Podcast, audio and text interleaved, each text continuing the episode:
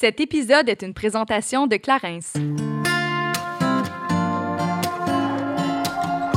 Cette semaine, nous avons la chance d'avoir comme collaborateur l'entreprise Dose, qui est une entreprise montréalaise qui se spécialise dans les jus frais pressés à froid. Et sur leur site Internet, ils offrent spécialement en ce moment des, euh, des packages, en fait, des, des combos de jus que vous pouvez vraiment choisir et sélectionner vous-même. Et ça vous permet de sauver 15 sur le prix régulier. Donc, on vous invite vraiment à rehausser votre quotidien avec une bonne dose de vitamines avec les jus Dose. Visitez le www.dosejuice.com. Salut, ici Juliane. Et Kate, et on vous souhaite la bienvenue sur notre podcast Génération Sidechick où nous allons démystifier la réalité des femmes de notre génération. Cette folle décennie qu'est la trentaine, c'est avec humour et aucune censure que nous et nos invités allons vous révéler des faits croustillants de notre vie privée. Alors servez-vous un verre et restez à l'écoute. Cheers!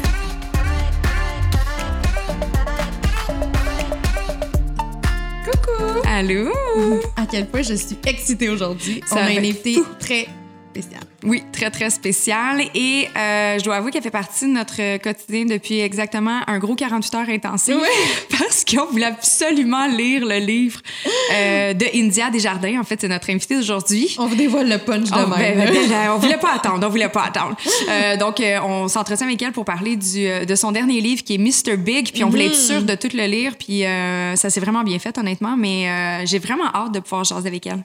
Ça a vraiment été une belle lecture, puis on va en parler de long en large tantôt. Je le recommande à tout le monde et vous allez comprendre pourquoi plus tard. Certainement. Puis je trouve que ça, ça coordonne très bien avec le retour. Euh, ils ont annoncé en fait qu'ils ont recommencé à filmer le Sex in the City, ceux qui vont savoir, ça va venir et tout ça. Donc ça fait vraiment un lien avec qu'est-ce qui se passe en ce moment.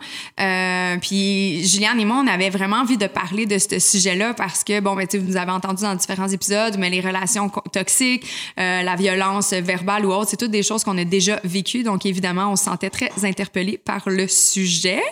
Mais avant de recevoir notre, notre cher invité, mon Dieu, je suis tellement excitée, je bafouille! Il y a la minute, là. oh yes, la minute Clarence! Et aujourd'hui, vu qu'il manque un peu de soleil euh, cet été, on va se le dire. hein. Tu trouves? Moi, je trouve qu'il fait quand même beau. Il manque de chaleur, des fois. Des fois, c'est trop humide. En tout cas, bref, c'est bipolaire, c'était là, finalement. Ben, dire, parle pour toi parce que moi, je suis vraiment quelqu'un qui regarde la météo en Ouais. avance. Alors, je suis tout le temps vraiment déçue parce que c'est vrai que dernièrement, on a quand même eu du beau soleil, mais il annonce tout le temps de la pluie. Fait que je me prépare rien à l'avance. Puis finalement, dimanche, Ah oui, je me ça, oui, prévois je ménage, lavage. Puis finalement, c'est le gros soleil dehors. Ben, c'est fait que là, j'en profite pas. Fait que là, je m'en vais pas me faire bronzer. Fait que là, je suis Je comprends. encore. Fait que finalement, il y a le soleil, c'est juste que t'étais pas assez préparée. Voilà. Bon, mais Donc, arrête de mentir, Juliane. C'est ça. Pour dire que j'ai pas encore assez profité du soleil. Ouais. Donc, je mets encore de l'auto-bronzant. Oh yes! Euh, Puis Clarence a sorti, en fait, ça fait partie de notre belle boîte cadeau qu'on a reçue euh, il y a deux semaines. Mais ils ont sorti deux nouveaux produits, des self-tan auto-bronzants, visage et corps. Donc la même bouteille peut convenir autant pour le visage et pour le corps. Puis ça se fait en deux textures différentes. On a le gel qui est euh, frais, ça fait un effet froid sur la peau et c'est non gras. Ou sinon, on a le choix aussi d'un lait fondant à l'extrait de figue. Lequel préfères-tu, Kate? J'aime bien le gel. Moi aussi. Je trouve que ça fait froid, Ouais. ça réveille un peu. Moi, je mets ça le matin, puis euh, c'est le fun. Mais dans tous les cas, ce que j'adore, c'est que c'est naturel ce que ça donne comme effet, non? Vraiment. Puis c'est un aal qui va hydrater ta peau pour une durée de 24 heures. Mhm. Donc, euh, on aime ça et c'est au prix de 42 dollars Chacun. disponible. Au www.clarence.ch. J'étais comme, mon Dieu, on, on fait vraiment ça, on, se lance la balle. Euh, www.clarence.ca ou dans une pharmacie près de chez vous. On la connaît surtout pour ses œuvres mettant en vedette le personnage d'Aurélie Laflamme avec la série de romans du même nom. Le journal d'Aurélie Laflamme a eu un succès phénoménal et s'est écoulé à plus de 2 millions d'exemplaires dans la francophonie, a été traduit en cinq langues et a donné lieu à deux adaptations cinématographiques, rien de moins. India Desjardins débuta sa carrière comme journaliste pour les magazines Cool et Clin d'œil, on les connaît, avant de se consacrer exclusivement à l'écriture de romans et de scénarios, dont la série télévisée Ségala de 2014 à 2016, où elle y a collaboré euh, au texte. Plus récemment, c'est son livre Mr. Big ou la glorification des amours toxiques qui a piqué notre curiosité et c'est le sujet sur lequel on s'attardera aujourd'hui. Bienvenue à Génération Sidechick, India. Merci. On est très contente de Vraiment. te recevoir aujourd'hui en studio. Je suis vraiment honorée, comme je vous disais avant qu'on entre en onde. Je suis vraiment honorée que vous m'ayez invitée. Euh, j'ai- J'aime beaucoup ce que vous faites, j'aime beaucoup vos sujets. J'apprends plein de choses en plus. Hmm. On est comme un trio, mais au lieu d'être un triangle amoureux, on est un triangle de fans. Oui, c'est vrai! Mais parce qu'il faut dire que juste avant justement qu'on commence l'enregistrement, on a eu Ouais. comme de belles discussions, on n'arrêtait pas de parler, peut-être qu'on garde ça pour le podcast. Oui, c'est ça. tu sais, tu sais, c'est comme des fois, tu rencontres quelqu'un, puis là, c'est comme blablabla, la complicité est tout de suite, puis c'est c'est comme si on. Tu sais, des fois, il y a du monde, on dirait qu'on s'est- on, on, toujours connus, puis là, c'est comme blablabla, Ouais. puis on dirait, c'est on va ça, faire une autres. épichette de blé. Ah, c'est sûr. En plus, je suis comme c'est le temps du maïs, là. J'ai faim, ma salade, elle m'attend longtemps. Merci vraiment d'avoir accepté notre invitation. Ça fait plaisir. Euh, le livre est venu un peu percuter, je veux dire comme ça, nous confronter, Juliane et moi, parce que c'est euh, les relations toxiques, la violence. Tu sais, on parle évidemment, là, on est des femmes, on se dit quand même féministes, là, on est quand même positionné là-dedans. Puis c'est quand même venu nous challenger par rapport à ça, parce que j'avais jamais porté ana- l'analyse plus loin que l'humain en tant que tel, pour à savoir comment que ça se fait qu'il y a une épidémie de narcissiques pervers dans notre société. Puis en lisant le livre, j'étais comme, ben voilà, c'est de là que ça part. Mais c'est aussi que, tu sais, t'es quand même allé décortiquer des classiques Ouais. de ma jeunesse. Puis ça, j'ai trouvé ça assez troublant, mais beau. Beau parce que maintenant, je porte un regard très différent, puis j'ana- j'analyse la chose très différemment. Puis tu sais, tu l'as dit dans le livre, c'est pas nécessairement de, de censurer ces œuvres-là, tu sais, parce que je pense que, tu sais, c'est des œuvres de fiction. Tu sais, on va en parler plus tard, puis est-ce que les créateurs, il faut, est-ce qu'ils ont une responsabilité sociale? Oui, non, on ne sait pas. Il y a comme une espèce de néant à travers ça. Mais j'ai quand même trouvé ça confrontant parce que certaines analyses de scènes que j'ai trouvées extrêmement romantiques dans certaines séries, t'es venu un peu défaire et déconstruire le tout. Puis, en tout cas, on va parler tantôt, Ton mais cœur d'enfant a saigné. mais oui, parce que c'est là que j'ai pu me rendre compte de certains comportements et certains comportements que j'ai vécu moi aussi dans ma réalité, Ouais. dans ma propre vie, et dans mes propres relations amoureuses. Fait que c'est ça que j'ai fait ouf. OK. Ouais, mais d'abord et avant tout, India, j'avais envie de te demander pourquoi tu tu t'es intéressée spécifiquement à ce sujet-là? Mais tu sais, je pense que moi, comme beaucoup de filles, on a vécu des choses, on a vécu des relations malsaines, on a vé- vécu des, des relations toxiques, puis, puis je me questionnais. Puis ça faisait quelques années que j'avais des impressions. J'avais des impressions sur... Quand je regardais... une- on dirait que mon regard changeait. En fait, moi, j'ai vécu des relations toxiques, là, vraiment, depuis mon cégep, OK? Là, j'ai rencontré mon chum, que ma relation est vraiment différente. Puis on dirait que ça a vraiment... Ça m'a vraiment fait questionner sur, ben voyons, qu'est-ce... Comment ça que j'ai pas eu ça dans ma vie avant? Qu'est-ce qui m'intéressait pas là-dedans? Qu'est-ce que... Je me suis vraiment questionnée beaucoup. Puis quand j'écrivais aussi euh, mes romans, j'avais aussi beaucoup de, de, de, de questionnements sur ma propre responsabilité en tant que en tant qu'autrice.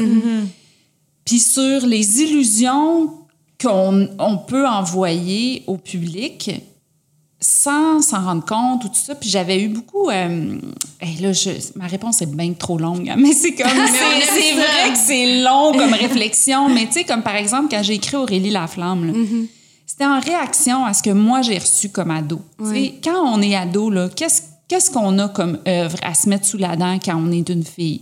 Ben, c'est une fille qui est en amour avec le gars populaire de l'école, qui la remarque pas.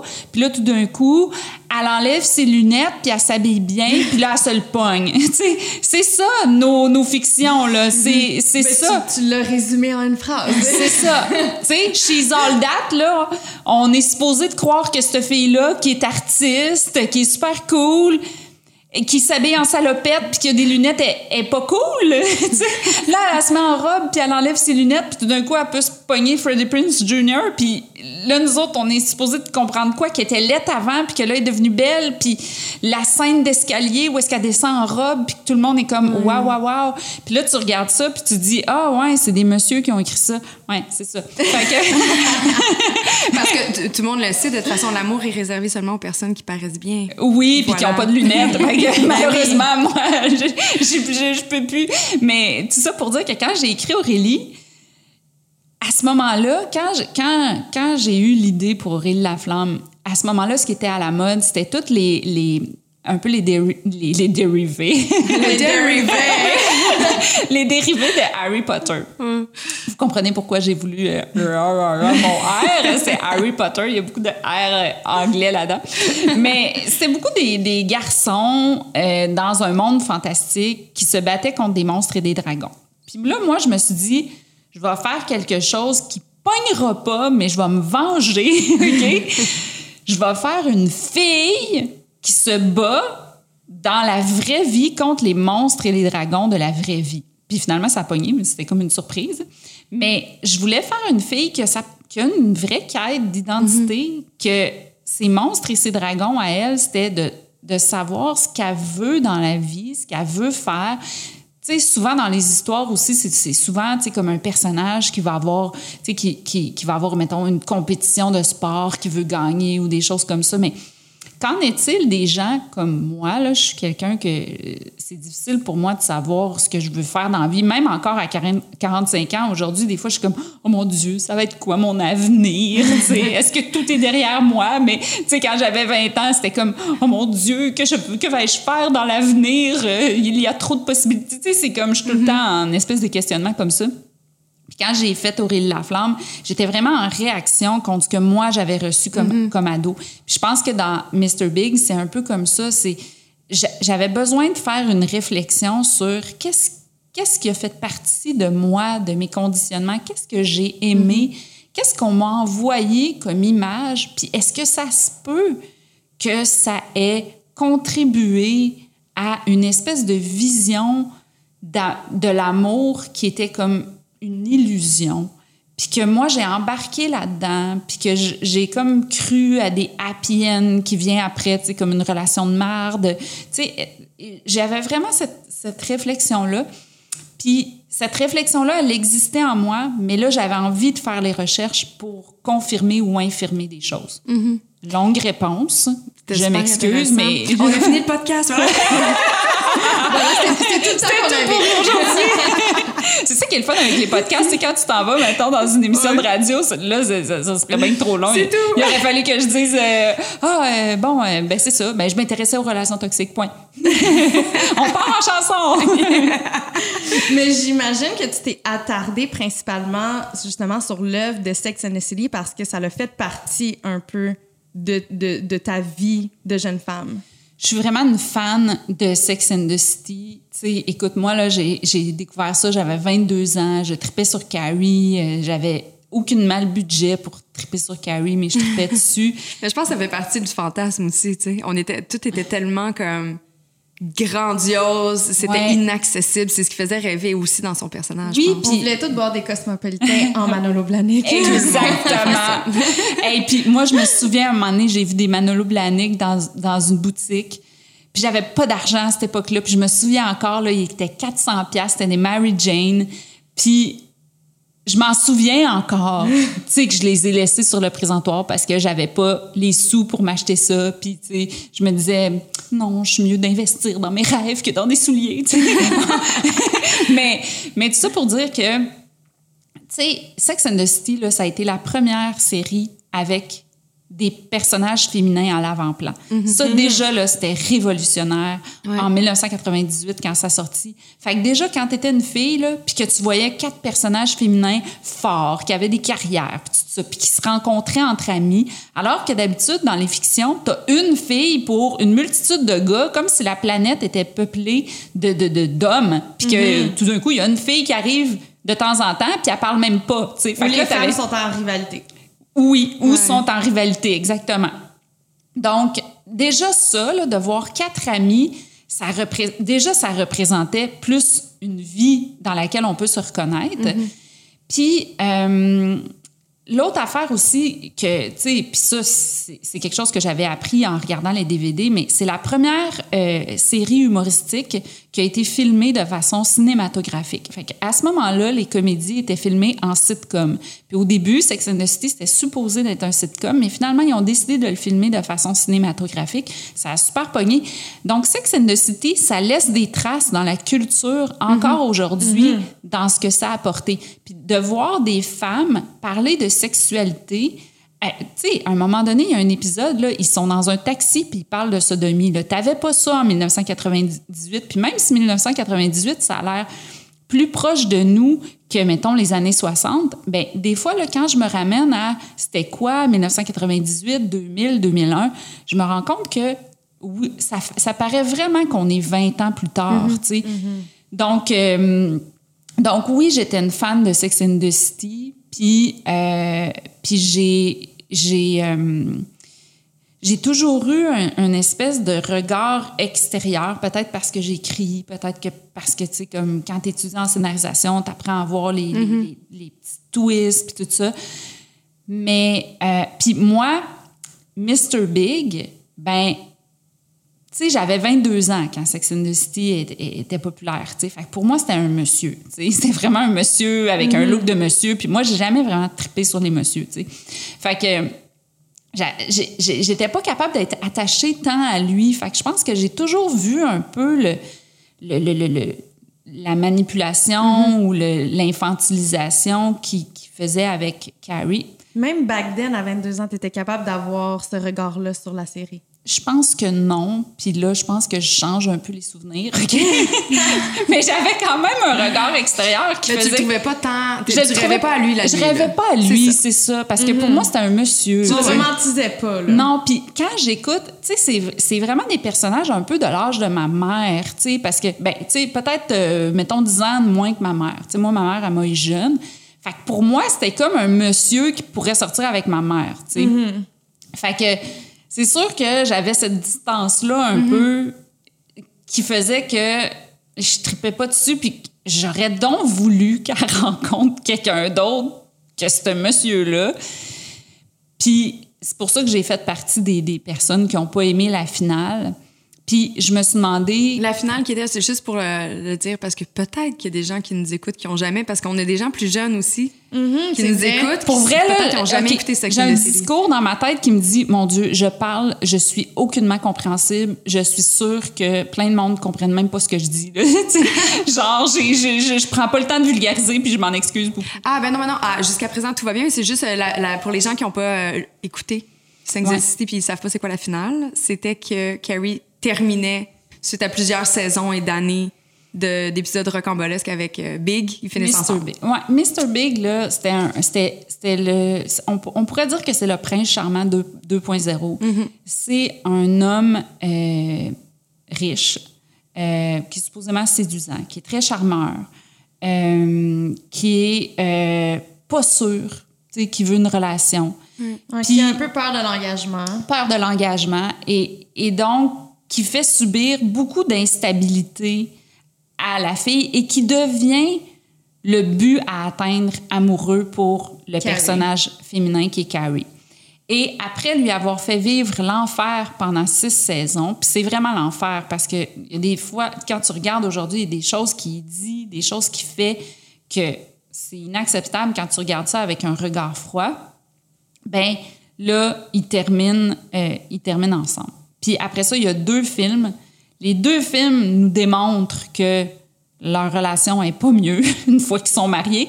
Puis là, il y a une nouvelle série qui sort avec Oui. les filles un peu plus vieilles. Puis il y a, un, il y a un, un bout de scénario qui a été leaké où on voit que Carrie vit encore de la misère avec Mr. Big. Puis je suis comme, ben oui, ça change pas. On dirait que sans le savoir, Sex and the City a réussi à démontrer que quand tu t'accroches à une relation toxique, ben il y en a pas de happy end. Tu finis jamais heureux. Mais c'est pas ça qu'ils veulent démontrer. Tu sais, eux autres, ils font juste une série puis qui essaie d'être attrayante, tu sais, qui essaie parce que le suspense en amour, c'est comme dans le fond le, le- est-ce qu'ils vont finir ensemble, est-ce qu'ils vont être ensemble, tout ça.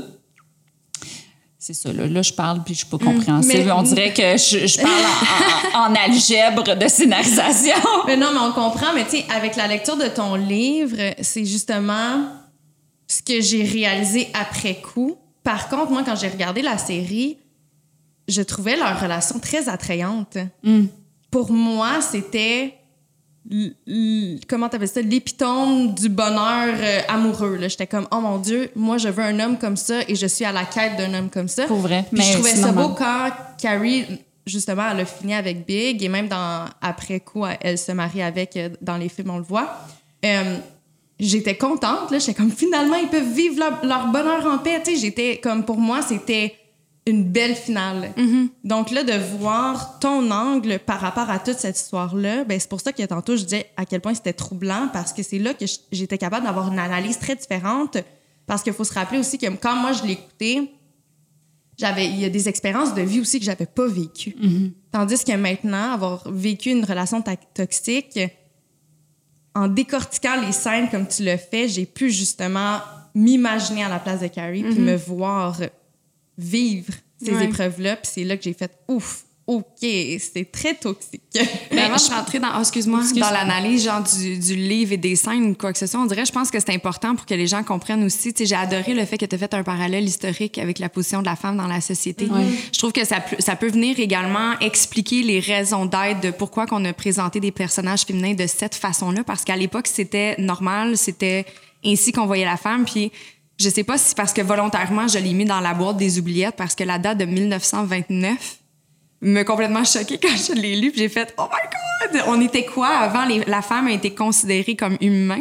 On va le dire comme ça, Une comme, personne. comme une personne seulement en 1929. Puis 1929, Au- au Canada, c'est pas là. si Pas loin partout. que ça. là. Ouais, Ma grand-mère est née en 1929. Non, c'est ça. là. Fait que c'est juste deux générations avant nous. Exact. Fait que si, je sais pas si t'es euh, au parfum, mais je suis juste curieuse de savoir, par exemple, peut-être en deux, trois exemples, les, avant 1929 versus 1929, la femme, elle, c'était quoi? Comme elle, fait- elle avait pas le droit de rien faire?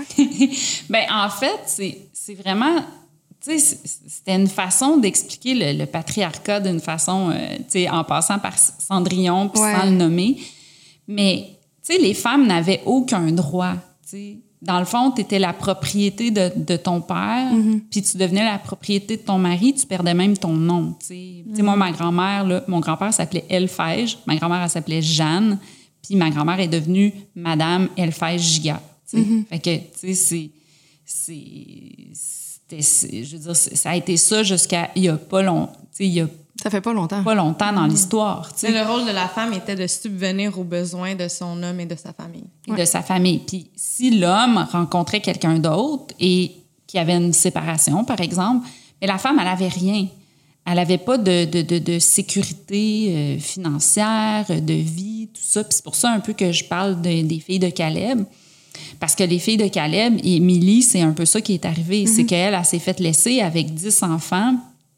Puis j'ai parlé à l'autrice euh, Arlette Couture, puis c'est ça qu'elle voulait démontrer un peu, c'est c'est la difficulté. Parce que moi, je- moi j'étais restée traumatisée par les filles de Caleb parce que c'est comme ça vire au cauchemar. C'est comme ça commence une belle histoire d'amour, puis ça vire au cauchemar. T'es là, mon Dieu, ça m'a traumatisée, ça m'a rendu cynique par, par rapport aux relations. Mais elle, dans le fond, elle a voulu montrer c'est quoi la réalité. Mais la réalité, là, c'est que les femmes, à l'époque, quand elles se faisaient laisser, elles, elles étaient obligées de, de laisser leur travail euh, quand, elles, quand elles se mariaient pour pouvoir euh, s'occuper de la famille.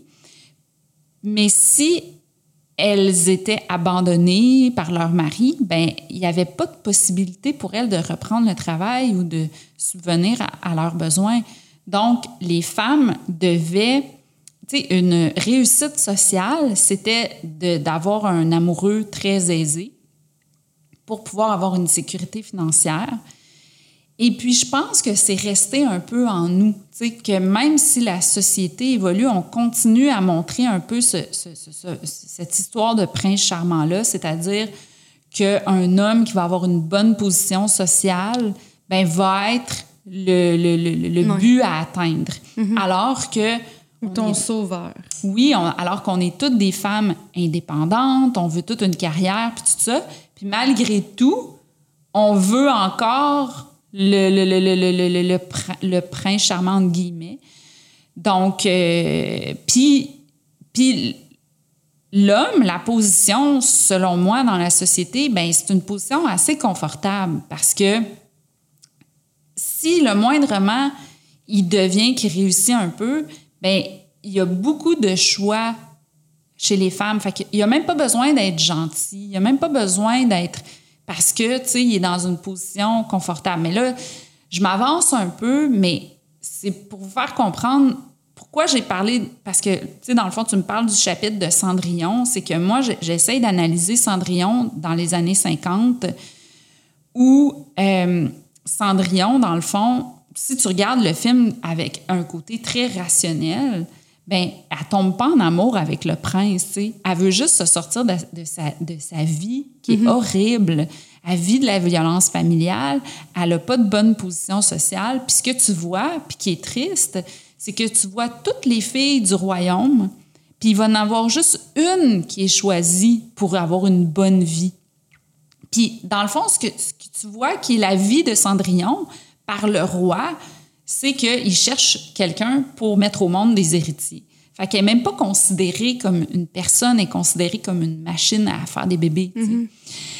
Puis ça, quand tu réfléchis à ça, tu dis, OK, mais ça, ça, a été la vision des femmes pendant plusieurs années, la vision qu'on n'était pas des personnes, qu'on était un peu des biens meubles, euh, qu'on faisait, tu sais, qu'on... Puis moi, c'est pour ça, tu sais, quand je, quand je me suis mariée, tu sais, moi, je j'aime pas la tradition que l'homme demande la main au père. Puis tu sais, je sais que c'est une tradition, puis que c'est pas... Mais pour moi, c'était symbolique, puis il était hors de question pour moi que, euh, que, que, que, ce soit fait comme ça. Mm-hmm. Puis mon père, il sait que je suis une féministe, puis euh, au début, je voulais même pas l'espèce de marche avec le père dans l'allée. Puis à un moment donné, tu ma mère, elle m'a dit ah, tu vas faire de la peine à ton père, c'est pas obligé d'être symbolique, que ton père te donne, puis tout ça. Puis là, j'ai appelé mon père. J'ai dit Papa, ça te fait-tu de la peine, si je te si on fait pas la marche dans l'allée, puis fait non, tu as le droit de faire ce que tu veux, puis tata. J'ai dit, mais ça te ferait-tu plaisir si on le ferait? Oh oui, ça me ferait vraiment plaisir. puis finalement, j'ai décidé de changer le symbole avec mon père. sais. Juste pour moi, ça va être un bon souvenir que mon père, il m'a marché dans l'allée, puis il était tellement fier, mon père. Là, sais. fait que, tu sais, on a le droit aussi de changer les traditions. Tu sais, ces traditions-là, ils existent. On a le droit de les changer avec notre féminisme d'aujourd'hui, avec comment de changer la signification.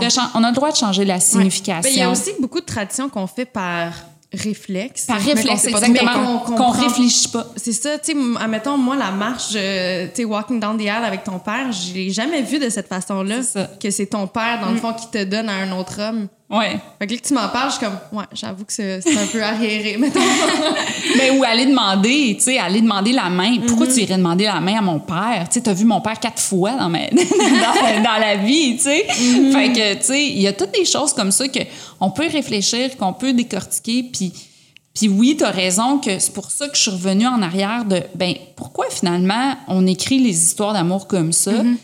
Puis pourquoi je voulais aller là, c'est qu'il y a bien des gens qui pensent qu'on ne peut pas changer les codes de la fiction puis raconter les choses différemment. Mais moi, je pense que si on voit d'où viennent les codes, puis qui les appliquait, parce que la, la, la télé, le cinéma, a été beaucoup, euh, euh, ça a été beaucoup les hommes qui ont, qui ont, qui ont, qui ont travaillé sur des équipes de, de, de, de, réalisation, d'auteurs, tout ça. Ça a été beaucoup les hommes qui ont écrit ça. Donc, pourquoi on n'aurait pas le droit de, repenser un peu les codes, de les, de les faire différemment? d'écrire l'humour différemment? Mm-hmm. Tu sais, l'autre jour, je voyais dans la presse une critique d'un numéro de, euh, de Corinne Côté. Puis le journaliste disait qu'il n'avait pas trouvé ça drôle, mais il disait les gens qui riaient dans la salle étaient juste des filles. Ben, peut-être que c'est drôle pour les filles. tu sais, comme, est-ce que tu peux te rendre compte que tu as un biais puis qu'on est tellement habitué de voir des choses selon la vision masculine que peut-être que, tu sais, c'est confrontant pour les gens quand, quand, quand les filles amènent une, une, nouvelle vision des choses, tu sais. Fait que c'est à ça que je voulais réfléchir. Mm-hmm. Mais tu sais, tantôt, tu me parlais de Mr. Big puis comment tu avais vécu ça, euh, vu ça. Tu sais, moi, là, je suis pas au-dessus de tout le monde, puis que j'avais déjà vu toutes ces affaires-là. C'est pas vrai, OK? Il y a juste l'été passé, quand je travaillais sur... Puis que je me suis vraiment posé des questions. Tu sais, mes, mes malaises, ils étaient pas...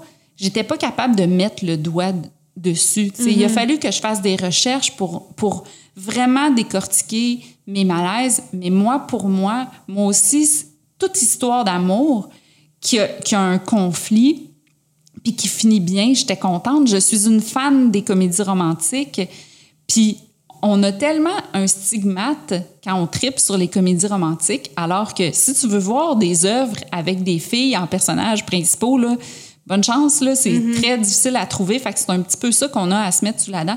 Fait que moi aussi, tu sais, j'ai, vraiment, tu sais, j'ai, vraiment ça dans, dans ma bibliothèque personnelle. Puis j'ai toujours vu les, les, les happy end comme quelque chose de, de positif. Mais je voulais essayer de, de me confronter à, mon idée. Puis, puis c'est pour ça que je, je, revois ces œuvres-là, puis j'essaye de porter une analyse différente, juste pour me confronter à, à- mes constructions. Mais il y a même un passage du livre où est-ce que, je te cite. Le prince, lui, a l'avantage de faire vivre des émotions fortes, souvent par son manque de respect, son désintérêt, son contrôle ou sa jalousie, et ces caractéristiques nous sont présentées comme des forces et non co- comme des faiblesses. Et je trouve ça totalement vrai. Ouais. Je trouve que, tu justement, avec l'histoire de Mr. Big, on- les relations qui sont tumultueuses, mais qui finissent bien, on est comme, oh, je suis tellement contente qu'elle a fini avec cet homme-là. Pourtant, pourtant, toutes les erreurs qu'il a fait à travers Ouais. la relation, ben, on dirait que he doesn't feel accountable parce que on lui pardonne tout parce que là, tout d'un coup, il a changé et il est une meilleure personne, tu sais, mais... Puis dans les faits, il est pas une meilleure personne, parce que dans les films, il est encore aussi. Dans les films, il, il est épouvantable, Ouais. tu sais. Puis quand, quand tu vois, quand tu regardes toutes les autres comédies romantiques, puis que tu dis, ben voyons, il est vraiment pas gentil avec, Ouais. avec elle. Puis c'est avec lui qu'elle finit. Puis là, tu sais, comme mon exemple de Sweet Home Alabama, là, puis c'est drôle parce qu'il y a une lectrice qui m'a écrit, puis elle m'a dit, oh, j'ai- j'étais d'accord avec tout, mais Sweet Home Alabama, je sais pas, c'était une, c'était œuvre qui la touchait plus particulièrement. Mais si tu regardes Sweet Home Alabama, elle sort avec un gars qui est super gentil. Il est là pour elle quand elle l'appelle puis qu'elle dit je file pas. Euh, puis tu sais, il est occupé puis tout ça, mais il est là pour elle, tu sais. Mais il a l'air plate, tu sais. Puis t'as son autre gars qui est tumultueux. Écoute, il la traite de bitch. Il n'y a, pas de nom qu'il la traite pas pendant le film. Puis là, t'apprends qu'il était pas fin avec elle parce qu'il l'aimait. Et ça, faut changer notre conception, là. Faut changer notre conception que conflit égale amour. Conflit égale il y a de la Ben, passion. je peux comprendre dans le par rapport mettons au podcast qu'on a fait avec euh, Marc Pistorio. Tu sais il parlait justement l'espèce de style d'attachement qui est de l'évitement. Fait que dans- mais ça c'est comme c'est très extrême et caricaturé mais c'est comme il a tellement peur de se montrer vulnérable d'être en amour puis d'avoir de la peine que là il va essayer d'aller repousser la personne en étant full méchante avec. Tu sais il y a plein de monde qui ont des mauvais patterns comme ça. Fait que je comprends un peu mais en même temps faut quand même c'est c'est pas tout le monde qui a les connaissances que exemple Juliane et moi on a au travers le podcast avec Marc, Marc fait que, tu sais, c'est ça aussi qu'il faut faire attention parce que oui, peut-être que moi, je suis capable de le comprendre, mais si t'as pas moindrement lu une coupe de livres en psycho, ça se peut que tu le comprennes pas non plus. Puis, puis je suis comme, aïe, pourquoi qu'il est si méchant? Ça peut être son style d'attachement, là, comme tu Ouais. dis, mais tu sais, comme moi, je trouve quand même que c'est. Tu sais, je veux dire, la violence Oui. conjugale, 100 tu sais, que, ça soit psychologique, économique, Mhm. Ouais. euh, physique, sexuelle. Ça n'a pas lieu d'être. Euh, tu sais, même si c'est ton style, tu sais, ben c'est ça, ça n'a pas lieu d'être. Ouais. Tu peux, c'est inacceptable, puis il faut qu'on apprenne à ne pas l'accepter. Ouais. Qu'il faut qu'on apprenne. Regarde, c'est ça ton style, ben va travailler sur toi-même. Parce que moi, je ne peux pas être dans cette. euh, tu sais, je l'ai écouté votre podcast, puis je voyais très bien le style anxieux, le style évitement, puis là, ben, tu sais, ça, ça, ça se fusionne ensemble, puis là, ben, ça crée des flamèches. Puis probablement que si on voulait mettre Carrie puis Big, ça serait anxieux, évitement. Mais ça crée énormément de dommages euh, au niveau de l'estime de soi, au niveau psychologique, au niveau... euh, tu sais, puis dans ce podcast-là, tu sais, tu disais des fois que toi, tu t'es du genre à péter ta coche. Puis moi, j'étais comme... Peut-être qu'elle a raison de péter sa coche. tu sais, je veux dire, si quelqu'un est pas fin avec elle, puis ça, c'est la violence réactionnelle. Puis on, on- on- moi, je l'ai appris en écrivant mon livre, en, en parlant à la chercheuse euh, qui est spécialisée en violence conjugale, qui est Joanne Turgeon. La violence réactionnelle, c'est pas correct, c'est une violence. OK? Mais c'est en réaction à un comportement qui est inacceptable. Puis à un moment donné, la victime de violence conjugale, elle devient dans une telle détresse psychologique, émotionnelle, que sa seule façon de, de, de, de, de réagir, c'est, une forme de violence, elle aussi. Puis, puis je pense que quand on apprend à voir, hey, j'ai réagi, mais à un comportement qui est inacceptable, c'est tellement plus facile après ça de dénouer les nœuds en nous. Parce que moi, maintenant, je je suis plus capable de voir ce qui est de la violence réactionnelle, autant avec, mettons, des, des- des liens professionnels, des... Je suis comme, oh, là, je suis en réaction. Ouais.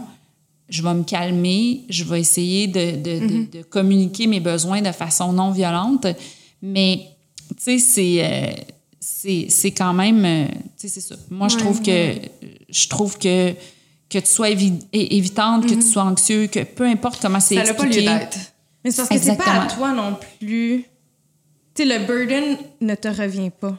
Ouais. C'est pas à toi d'essayer d'aider ton partenaire à changer puis à s'améliorer dans sa vie. tu sais. Fait qu'il y a aussi ça qu'il faut prendre conscience. Tu peux prendre conscience que c'est un homme évitant, puis tu peux prendre conscience que, ah, pour moi, non, moi, je m'en vais. Tu sais, Exact. Ça, c'est pas pour moi. Fait que, tu sais, c'est- c'est ça aussi, je trouve que, tu sais, puis je l'ai vu à travers beaucoup de mes amis, puis même moi-même, on, les, les femmes ont tendance à vouloir tout le temps aider notre homme. Tu sais, on est ouais. comme, oh non, mais il est en détresse, puis on- c'est tellement une bonne personne au fond de lui. parles tellement de Fait moi en ce moment, Non, mais non, vraiment pas. mais c'est vrai, puis tu sais, je trouve qu'on a le pardon facile avec Oui, l'homme, oui. puis on s'en rend compte justement. Mais c'est parce qu'on voit au-delà de leurs gestes, parce qu'on est comme, oui, mais derrière ça, derrière tout ça, il y a un homme qui souffre et j'ai envie de l'aider. Puis comme, ouais, mais tabarnouche, toi aussi, tu souffres en ce moment, ma chum. là. Genre, aime-toi. Exact. Puis je pense Moi- que c'est ça qu'on devrait mettre plus de l'avant. Des personnes qui s'aiment plus, des femmes qui sont capables de dire, wow, ça, c'est ma limite, c'est no way. Là. Mais c'est ça qui est tough quand tu regardes des œuvres de la culture pop, puis c'est le reflet que tu Ouais. retires, puis tu as l'impression que c'est normal. Tu sais, moi, dans ma vie, quand j'étais jeune, j'avais l'impression qu'un amour véritable, c'était passionnel. là.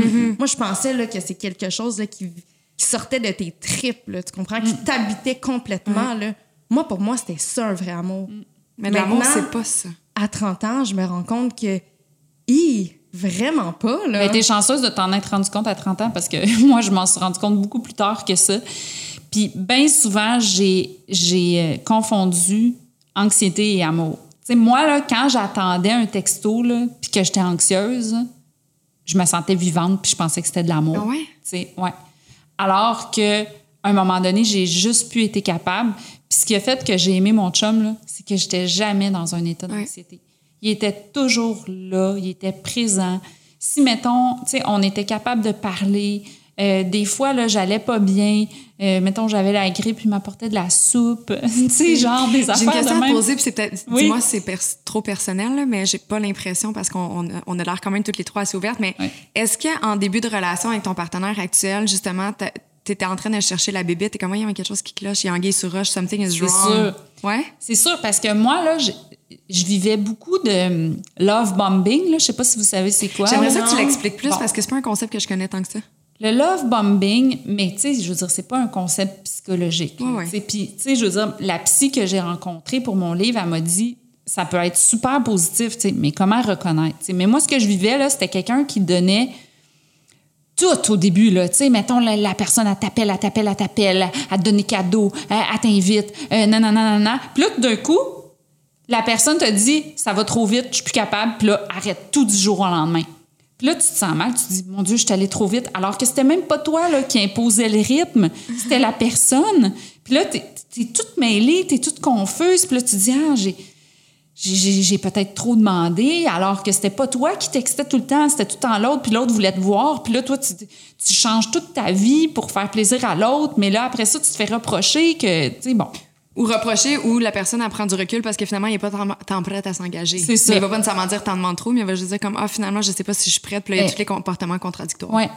J'avais J'avais quelque chose en tête en ce moment. Toi aussi, Thomas? oui. J'aimerais ça être dans votre tête. On va t'écrire un post Ok, je peux le passer oui, du micro. Je m'excuse, il fallait que ça sorte. Oh mon Dieu, j'adore ça. Si jamais vous savez pas pourquoi qu'on rit, réécoutez les épisodes de la dernière année au complet, vous allez peut-être suivre l'histoire. Vous me donnerez quel épisode à, à suivre. C'est parce qu'il y en a eu un peu. euh, Oh mon Dieu, c'est là là. drôle. En tout cas, bref, c'est drôle, c'est pas drôle. C'est triste, mais c'est drôle. On va en Mais- rire, là, tu sais. Mais c'est ça. Fait que j'avais peur que mon chum, il soit comme. Mais il était pas comme ça, tu sais. Il était pas dans le trop. Il était présent quand j'avais. Mais j'avais peur qu'il arrête tout du jour au lendemain. Fait que j'avais j'avais très peur puis j'avais tellement vécu de j'avais tellement vécu de, de, de relations toxiques puis difficiles que je testais beaucoup ses limites. Puis mon chum, il désamorçait toujours tout. Tu sais, il était... Il riait. Il n'y avait pas place à la chicane. Là. Il était comme, non, non, on chicanera pas. Là. Essaye même pas. Essaye pas de m'allumer. Là, ça Ben, marchera pas. moi, j'ai écrit une BD, La célibataire, OK? Puis dans la BD, euh, la fille, elle sabote un peu ses relations. Fait que mon chum, lui, c'est quelqu'un de très cartésien. Il a pris la BD comme un, Un manuel Ah, d'instruction. Bon, comment?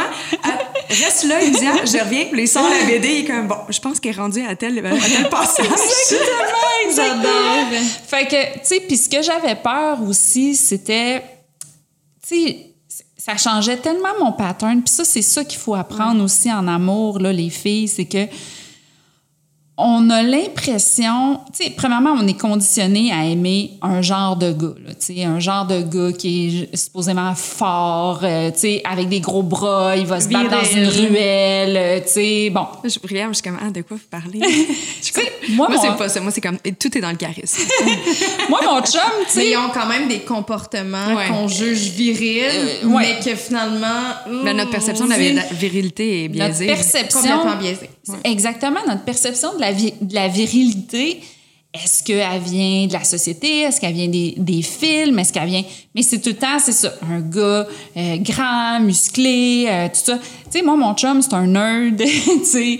euh, Il est très, très musclé. et pas, pas du tout. Puis là, tu sais, ça, ça me confrontait beaucoup dans mon, dans mon image. Puis je vous jure, là, mon chum, c'est le gars le plus fort que j'ai jamais rencontré parce qu'il est fort émotivement. Ouais. Il dans Sex and the City, là, il y a une phrase là, qui, qui m'a marquée, là, qui était « I need a man who is strong enough to catch me ».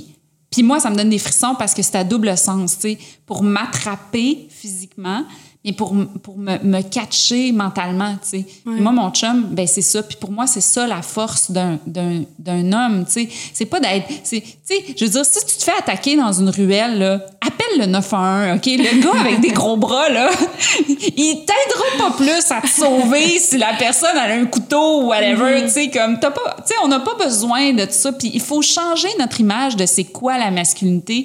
Puis Effectivement. c'est pour ça aussi que je vous avais que je vous ai fait envoyer le livre pour l'amour des hommes parce que moi ça m'a beaucoup aussi aidé à changer un peu mon image de c'est quoi qu'on s'attend des hommes? C'est quoi c'est quoi notre image de la masculinité? C'est quoi notre image de ce que devrait être un homme avec nous? Ouais. puis Veux-tu résumer en fait le, le livre? C'est le livre de Liz Plank Ouais. que tu nous as fait euh, parvenir une copie. Très. Oui. Un grand merci à toi. oui Mais c'est la prochaine euh, lecture. En fait, moi, j'ai fait un copier-coller du résumé si vous voulez que je lise. À part si tu veux. Ben, euh, écoute, ça, ça se résume facilement. C'est qu'elle, dans le fond, elle, elle a fait des recherches puis elle se questionne sur est-ce qu'il y a une façon de. Tu sais, c'est comme dans notre féminisme, est-ce qu'on n'a pas un peu oublié euh, de, les hommes? Tu sais, nous, là, dans le fond, on évolue par le féminisme, mais c'est comme si même des fois, en tant que féministe, on attend la même chose des hommes que ce qu'on attendait en 1950, alors que nous, on est là. On est, On est ailleurs. on est ailleurs. Puis les hommes, ben il n'y a pas de discussion pour eux pour évoluer dans leur masculinité. Puis elle, elle, c'est comme ça met des choses sur la table pour, euh, pour euh, dans le fond, pour essayer de repenser tout ça. tu sais. Comme ça me faisait rire parce que au podcast Sans fil, je vous ai entendu parler de, de entre autres, euh, de galanterie. dating, Ouais. De galanterie. Ça, ça l'avait choqué quelques personnes. Ah ouais? Juliane, elle a reçu des messages pas super positifs. Non, vraiment pas. Mais tu sais, tu as le droit de, de penser ce que tu veux. Mais, mais, je- tu sais, j'ai. Ben, on en parle souvent, là. Tu sais, moi et Kate, on a quand même une, une belle ouverture d'esprit. Puis je me suis pas. Je me suis pas, je me suis pas mis en mode défensif quand j'ai lu les commentaires. J'ai fait, OK, peut-être qu'il y a place à réflexion. Fait que je Mais je pense que les- euh, c'est toute une question d'interprétation parce que quelqu'un qui te côtoie dans le quotidien savent très bien que Joe est pas du genre euh, OK, traînez-moi, je suis une fille. Oui, Non, non, mais- c'est pas ouais, ça non, vraiment là. pas. Mais je pense qu'il y a des Ça trucs serait- que tu trouves charmants qui peut-être justement proviennent des paradigmes anciens qu'on avait par rapport Ce aux serait hypocrite de penser qu'on n'est pas comme toi, là. Je veux dire, ce serait... Tu sais, je veux dire, tout le monde, on s'attend à certaines choses. Même moi, puis quand j'ai lu euh, Pour l'amour des hommes, j'ai été confrontée dans certaines de mes croyances. Puis elle parle, entre autres, du sexisme bienveillant. Puis là-dedans, elle parle de la galanterie, tu sais. Fait qu'elle a dit, mettons là, que tu es du genre d'envie là, à ouvrir la porte des gens. Tu sais, comme moi, je suis de même, OK? Je vois une maman avec une poussette, je vais y ouvrir la porte. Euh, tout ouais. ça. Bon, fait que c'est normal que toi, ça fait partie de tes valeurs. Fait que c'est normal que tu t'attends un peu à la même chose. Des, tu si, mettons, là, t'es du genre à ouvrir la porte de ton ami, tu sais, quand elle rentre, parce que t'es fine, puis toi, ça fait partie, t'es généreuse, tu sais. Mais si on s'attend toujours des gars à ce qu'ils fassent ça, ben c'est comme si on se place dans une... Pourquoi elle appelle ça le sexisme bienveillant? C'est que c'est de la bienveillance, mais si on s'attend ça d'un sexe en particulier, ben là, c'est du sexisme Sexisme. pareil. Fait que pourquoi, on a- pourquoi on appelle ça le sexisme bi- bienveillant? C'est que ma- vu qu'on s'attend à quelque chose d'un sexe en particulier, ben ça reste quand même que c'est une inégalité. sais. Fait que je trouve ça intéressant, les, les choses qu'elle remet en perspective. Puis, euh, mais tu sais, en même temps, comme par exemple, là, bon, dans votre discussion de qui paye au resto, il faut considérer, puis j'avais cette discussion-là avec une de mes amies après qu'on ait, euh, euh, après qu'on ait écouté votre sans filtre. Ben, On est- Excuse-moi, je souris parce que je suis comme, mon Dieu, ils l'ont cou- écouté en gang. J'ai hâte de voir l'analyse. Toi, t'es-tu Team Ju ou Team Kate? Mais en fait, c'est que on est dans un contexte où les femmes sont, on- sont économiquement désavantagées dans la société. tu sais. Fait que, tu sais, t'as soit deux choix, OK? Si t'es un gars puis tu veux impressionner une fille puis tu, la- tu, veux- tu l'invites dans un resto super cher puis que la fille, elle a pas ton, ton, ton salaire, ben invite-la. C'est c'est la normalité. Ouais. Si tu veux pas payer, ben va dans un café où c'est pas cher puis qu'elle elle va pouvoir se le payer. Puis après ça, si tu, si tu l'invites à d'autres dates puis qu'elle elle a clairement pas ton budget, tu sais, c'est c'est c'est c'est Parce que c'est une discussion qui arrive en, en second temps, puis tu vois, c'est quelque chose qui, sur laquelle j'avais réfléchi, puis j'avais pas osé me prononcer lors euh, de notre passage à, à Sans filtre. Puis je suis contente que tu le dises, mais juste, tu sais, moi, c'est quelque chose qui, qui m'est déjà arrivé. On m'a jamais demandé de payer la facture, mais j'étais stressée parce qu'on on m'a invité dans une place qui était complètement hors mes moyens, Ouais. alors que j'étais super. J'étais étudiante, puis même encore oui. aujourd'hui, c'est pas un, pour moi, ça serait une gâterie, c'est un luxe, ça serait une occasion. Là, Ouais. Je me paierais pas une bouffe de même à tous les soirs. Puis j'étais comme, imagine qu'il prend pas le bill.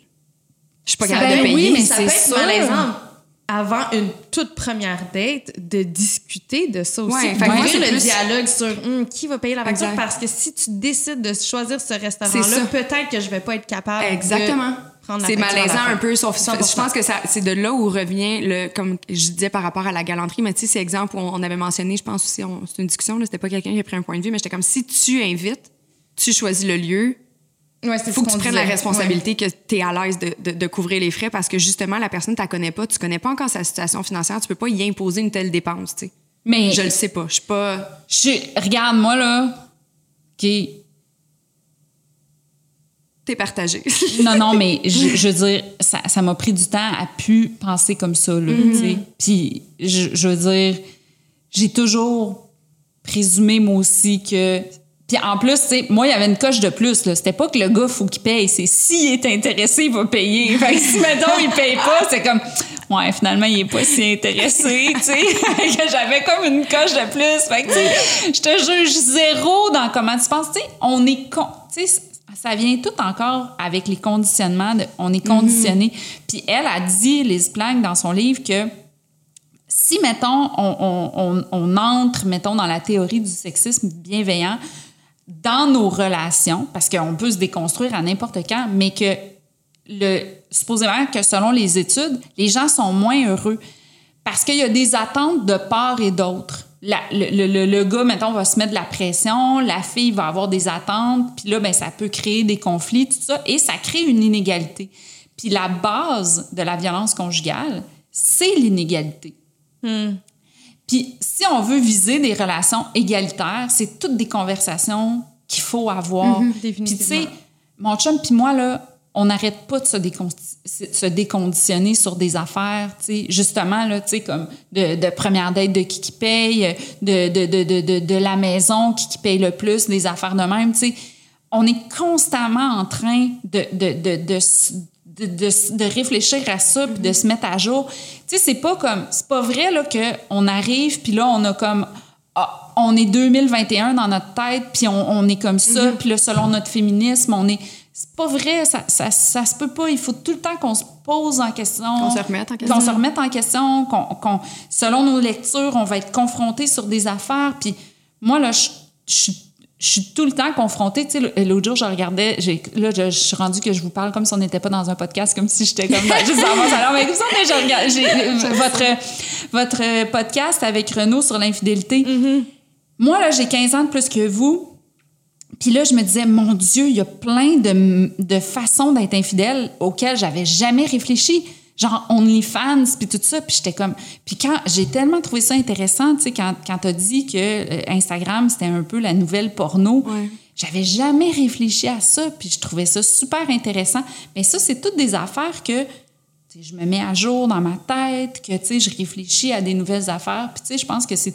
Je pense qu'on peut toujours tu sais, se mettre, tu sais, se- se- réfléchir, puis après ça, décider. Après ça, on a le droit de décider, là, que toi, tu as le droit de décider là, que dans ton couple, là, ben, toi, tu as le goût de ça, que ça se passe d'une certaine façon. T'aimes ça quand ton chum t'invite au resto, c'est un petit plaisir pour toi, puis tu sais, quand t'es en Ah date, oui, puis si tout le monde est confortable là-dedans, de part et d'autre, Oui. ça dérange pas. Mais tu sais, je, je- je trouve qu'il y a encore une fois, il y a toujours... En fait, il y, a, il y a beaucoup de comportements encore aujourd'hui qui sont bien perçus chez l'homme, mal perçus chez la femme et vice-versa. Puis tu sais, comme là, ça, ça- ça revient au livre, mais par rapport, mettons, au comportement toxique, tu sais, justement, les comportements chez, le- chez un homme peuvent être bien vus, mais si une femme le fait, ça va être une estie folle. Puis Exactement. moi, ça me fait capoter. Tu sais, tantôt, t'as as fait référence justement à la... Comment t'as appelé mon comportement, là? la, la, la, la violence réactionnelle? Oui, la violence Mais réactionnelle. tu sais, tu regardes ça, puis il y a beaucoup de personnes qui vont jamais se questionner. Là, ils regardent, mettons, une fille réagir, whatever, perte de contrôle, ou tu sais, tu j'ai déjà, là, je, je ne nommerai pas les noms, là, mais tu sais, exemple, une, là, quelques années, une blonde d'un de mes amis est débarquée dans un événement, puis elle a pété une coche, puis tout le monde est comme, tabarnouche, elle est là, tu sais, qui ça, ta, ta, ta. Puis il y a personne qui s'est arrêté à juste comme, qu'est-ce qu'elle vit, elle, en ce moment, à la Ouais, maison? Qu'est-ce ouais. qui fait en sorte qu'elle est rendue là, Ouais. à débarquer dans une soirée, puis à péter sa coche, tu sais? Tout le monde était comme, ah, c'est une folle, on l'invite plus, nanana. Tu sais, comme le réflexe de tout le monde, c'est comme, ah, on a peur d'elle, mais soyez. C'est pour ça j'avais, comme, quand cette semaine, j'étais en train de, de lire ton livre, puis j'ai publié sur Instagram, je suis comme, tu sais, faites juste prendre le temps de regarder ce qui se passe alentour de vous. Tu sais, genre, il y a des comportements qui, au lieu de juger, prenez le temps, genre, d'aller les voir, comme, t'as-tu besoin d'aide, t'as-tu besoin d'en parler, tu sais, je pense que c'est ça aussi, puis dans les relations, ce qui se passe dans les quatre murs d'une relation, c'est pas vrai que tout le monde sait ce qui se passe là-bas. Même si t'es une personne qui en parle à cœur ouvert, même si t'es la personne la plus ouverte. Tu sais, moi, il y a bien des choses que les gens savent pas de ce qui s'est passé dans mes anciennes relations parce que j'ai peut-être pas envie d'aller là parce que je veux pas nuire à l'image qu'ils vont avoir de, de mon partenaire, parce que, tu sais, je, j'ai- je veux pas avoir de l'air faible ou j'ai pas envie de me faire juger si je continue cette relation-là malgré tout. Tu sais, il y a plein, il y a bien des choses qu'on sait pas. Tu sais, souvent, là, on est porté à. On dirait qu'on est porté à moins croire les filles que les gars. Ah, totalement. Parce que, tu sais, on est tellement insensible et émotive. Ouais. on est porté plus à voir. Tu sais, fait que moi, là, un argument que je m'attendais pas par rapport à mon livre, là, c'est Ouais, mais Carrie est vraiment. Sais, folle ou Carrie est vraiment pas cool ou Carrie est vraiment tout aussi toxique. Puis ça, là, dans une Mais il y relation. a un des écrivains, justement, qui parlait de Carrie puis qui disait non, c'est même pas l'écrivain, c'est Mr. Big. Ouais, exactement. Mr. Big, l'acteur, Ouais, la vraie Chris personne, lors d'un, euh, d'une entrevue. entrevue, il disait, en fait, il dit, ouais, mais tu sais, il dit, c'est pas Mr. Big le problème, là, tu sais, c'est Carrie qui. qui- Il la traite de pute, Il la même. traite de. Ben, c'est ça, j'allais pas le dire, là, mais c'est ça. Il la traite de pute, tu sais. C'est ça. Wow. Puis c'est pas. Tu sais, je le dis, c'est pas en considérant que les travailleuses du sexe sont ses égales. C'est pute est utilisé comme un- un- un- un- une insulte pour diminuer Ouais. la femme. Puis on est souvent porté à, à, à blâmer les filles. Je sais pas pourquoi. Pourquoi notre parole a moins de valeur? Pourquoi notre vécu a moins de valeur? On s'attend tellement plus de nous que on s'attend des hommes. Puis les hommes, tu sais, mettons là qu'un gars là, va se plaindre, puis il va dire « Ah, elle est tellement pas cool avec moi, elle arrête pas de me texter, nanana, alors que je sors avec mes amis. » Ouais, mais mettons que ça fait sept soirs de suite qu'il sort avec ses amis, là. Puis là, là, mettons, la fille, là, est tannée, puis que là, ça fait sept soirs qu'elle se fait annuler, mais ça se peut qu'elle envoie plein de textos frus, tu sais. Puis là, nous, ce qu'on reçoit, c'est le gars, hey, mon Dieu, pauvre lui, il sort avec une folle, nanana, qui, qui arrête pas de le texter, alors qu'on sait pas ce que la fille, elle endure avant. Puis on dirait qu'on est souvent plus porté à, à, à, à avoir de la peine pour le gars qui subit ça, alors qu'on sait pas ce qui se passe derrière les portes closes, puis on sait pas qu'est-ce qu'il fait comme manipulation, comme gaslighting, comme... Puis, c'est pour ça que je pense qu'il faut... Puis on a, on a tellement aussi été conditionnés à, à se... À, être rival entre femmes, tu sais, à se voir comme... Tu sais, dans les films, là, t'as, mettons, une fille qui est la fille cool, puis là, t'as, la, t'as l'autre fille. Tu sais, t'as l'autre fille qui est tout le temps la fille euh, rivale, tu sais. Puis là, là, les deux filles, là, vont être tu sais, en rivalité tout le film, puis tout ça. Puis c'est comme si c'est la seule relation qui est possible entre les filles, c'est cette, cette espèce de... Se. Alors que, regarde, nous, là, on se rend compte, là, on a, comme- on a été complices en trois secondes, tu sais. Euh, c'est- plus ça, la réalité entre les filles. C'est que souvent, là, tu sais, on va commencer à se parler, puis on va se rendre compte que peu importe notre âge, notre génération, tout ça, on a le même vécu. Alors qu'on on, on nous a envoyé le message qu'on est supposé de se détester. Puis on dirait que c'est difficile de... Mais je trouve que votre génération est vraiment meilleure pour ça. Mais tu, attends, il y a un- là, j'essaie de repenser exactement, mais il y a un passage dans ton livre où tu en fais référence comme quoi que l'homme nous met souvent, ou dans les comédies ou autres, euh, comme si on devait être en compétition l'une Ouais. l'autre, puis ça fait que... Pour gagner le prix d'être avec le prince Exact. charmant. Fait que, tu sais, ça fait que... Puis ça, je peux l'expérimer personnellement, puis je- Ju aussi, je pense que tu l'as déjà vécu, mais tu sais, j'ai déjà détesté des personnes. En dedans, ils me faisaient... Tu sais, j'avais des émotions négatives qui venaient m'habiter quand je pensais à des personnes que j'avais jamais rencontrées de ma vie, juste à Ouais. cause d'un homme. Ouais. Puis par rapport au comportement que l'homme avait par rapport à moi, par rapport à elle, que j'étais Ouais. inconfortable, là, je détestais la personne en, en question, j'avais aucune raison de la détester. Je l'ai jamais rencontrée. Puis ça m'est déjà arrivé. Puis là, ce soir-là, Joe était là, mais ça m'est déjà arrivé d'avoir une personne que justement, que j'avais eu plein d'idées, plein d'affaires, plein de propos dans ma tête, que je me sentais pas bien. Puis je l'ai rencontré le soir même. Puis écoute, euh, BFF, en cinq minutes, on s'est dans un party ensemble. Fait que- quand tu regardes- ça quand tu- rapport, mais quand t'enlèves Ouais. le gars du portrait, ah, tout d'un coup, tout le monde est super nice finalement, là. Fait que c'était qui le problème? Exactement. Puis ça, là, c'est un truc de manipulateur. Diviser pour mieux régner. C'est ça, hein, tu- ouais, exactement ça que tu dis. Fait que, Ouais. tu sais, il va, il va te mettre en compétition. Puis, tu sais, dans, dans Sex and the City, l'exemple, c'est Carrie envers Natasha, tu sais. Ouais. Puis là, on, se reconnaît toutes, sais. qui est la nouvelle blonde de Big, alors que Big voulait pas se marier. Alors que Big voulait pas se marier, il décide de se marier avec une fille plus jeune que Carrie, puis tout ça. Puis elle nous est présentée comme une fille beige. Puis là, tu sais, comme on est là, tu sais, comme... Puis Carrie, elle est présentée comme une fille colorée, puis tout ça. Puis là, tu sais, elle parle dans le dos de l'autre fille. Puis tu te rends compte, quand tu la regardes, voyons, elle est super cool, cette fille-là. Elle a une bonne job. Mhm. Et... euh, puis... Puis tu sais, tu dis... Si là, on se parlait, là, les filles, là, tu sais... Si, là, mettons, là, au lieu de détester la maîtresse, là, qu'on allait y jaser gentiment, là, tu sais, genre, hey, j'ai appris que t'avais quelque chose avec tel, tel gars, tu sais, mon chum. Qu'est-ce qui s'est passé? Ben, tu verrais, là, que probablement, là, que c'est pas la fille qui a orchestré. Des fois, oui. Tu sais, je dis pas que toutes les filles sont, parfaites puis tout ça, mais probablement, Non, là. mais il faut que la porte soit ouverte. Ouais. Tu sais, c'est ça. Moi, si l'autre personne n'est pas en relation, approche mon copain. Si mon copain lui ouvre la porte, c'est pas la faute de la fille. Non, Même si elle est en connaissance de cause. Tu sais, je suis, en- je suis pas en relation avec cette femme-là, je suis Ouais. en relation avec mon homme. Ouais. Ouais. C'est. À lui que je dois en tenir rigueur. Fait tu sais, moi, moi j'ai vraiment tout le temps eu ce regard-là. Tout est bonne Mais- les- là. Ouais. Moi, je suis quand même, ben, moi, en tant que femme, ça m'est arrivé souvent de dire non parce que je savais qu'il était en couple. J'étais comme, Ouais. fuck off, je la connais pas, mais je la respecte. Fait que there's ça. no way it's gonna happen. Oui, mais c'est pas Ouais. toutes les femmes Non, euh, je qui sais. sont comme ça. Puis il faut le comprendre aussi. Mais combien de fois qu'on s'est comparé à une autre, puis qu'on s'est détruit à l'intérieur de nous, puis tout ça pourquoi? Pour gagner ou garder le cœur d'un homme? C'est quand même triste, là. À un moment donné, là, j'avais eu ça dans ma vie, là, un gars, puis je, je m'étais fait tromper, puis la fille puis moi, on s'est jasé, OK? Puis, tu sais, elle était là, je m'excuse, je savais pas qu'il était en couple, puis moi, j'étais comme, t'as tellement pas besoin de t'excuser, puis, tu sais, puis elle puis moi, on, on est restés amis, tu sais, puis tu te rends compte que quand, là, puis oui, j'avais mal à cause de cette fille-là, puis notre instinct premier et de détester la troisième personne, puis pas, puis préserver genre notre couple, tu sais. Parce que c'est plus facile. C'est plus facile, mais il faut tellement, puis il y a plein de zones de gris dans ce que je dis là, tu sais.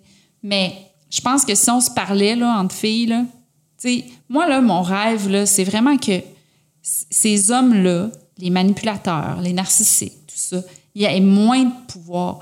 Puis la façon qu'il y ait moins de pouvoir, là, ben, c'est qu'on leur en donne plus.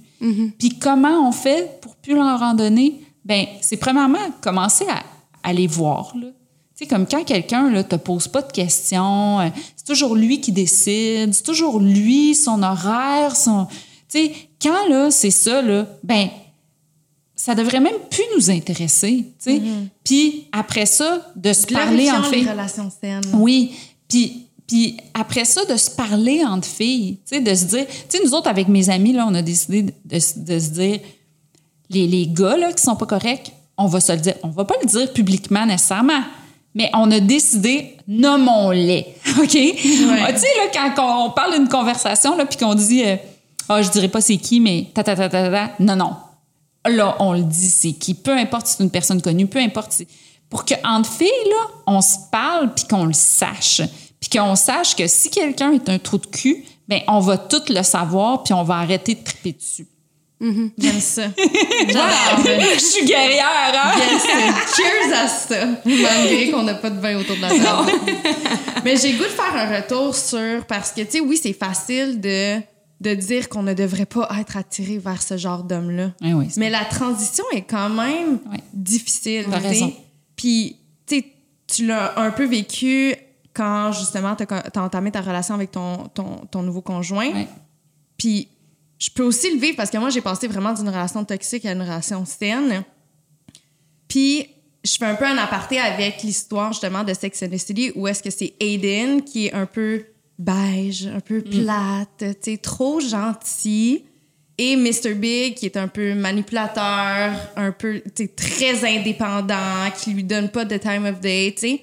Glamour. C'est hein. Glamour qui est riche, qui a un pouvoir, puis on a l'impression qu'on on glorifie la relation de Mr. Big, puis on diminue, on rabaisse un peu la, la relation avec Aiden parce que, ouais, mais il t'apporte rien, c'est plate cet amour-là, tu sais. Puis j'ai le goût de dire que c'est pas l'un ou l'autre. Exact.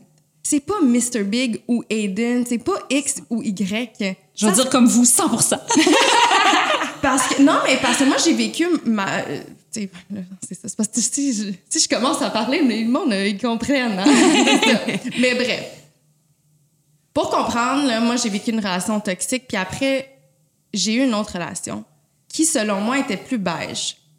Je trouvais que ça me c'était moins passionnel. Puis moi, vu que c'est ce que je connaissais, j'avais l'impression que c'était pas de l'amour. J'étais comme. Ben, pas que c'était pas de l'amour, mais c'était pas un, un vrai amour prenant, là.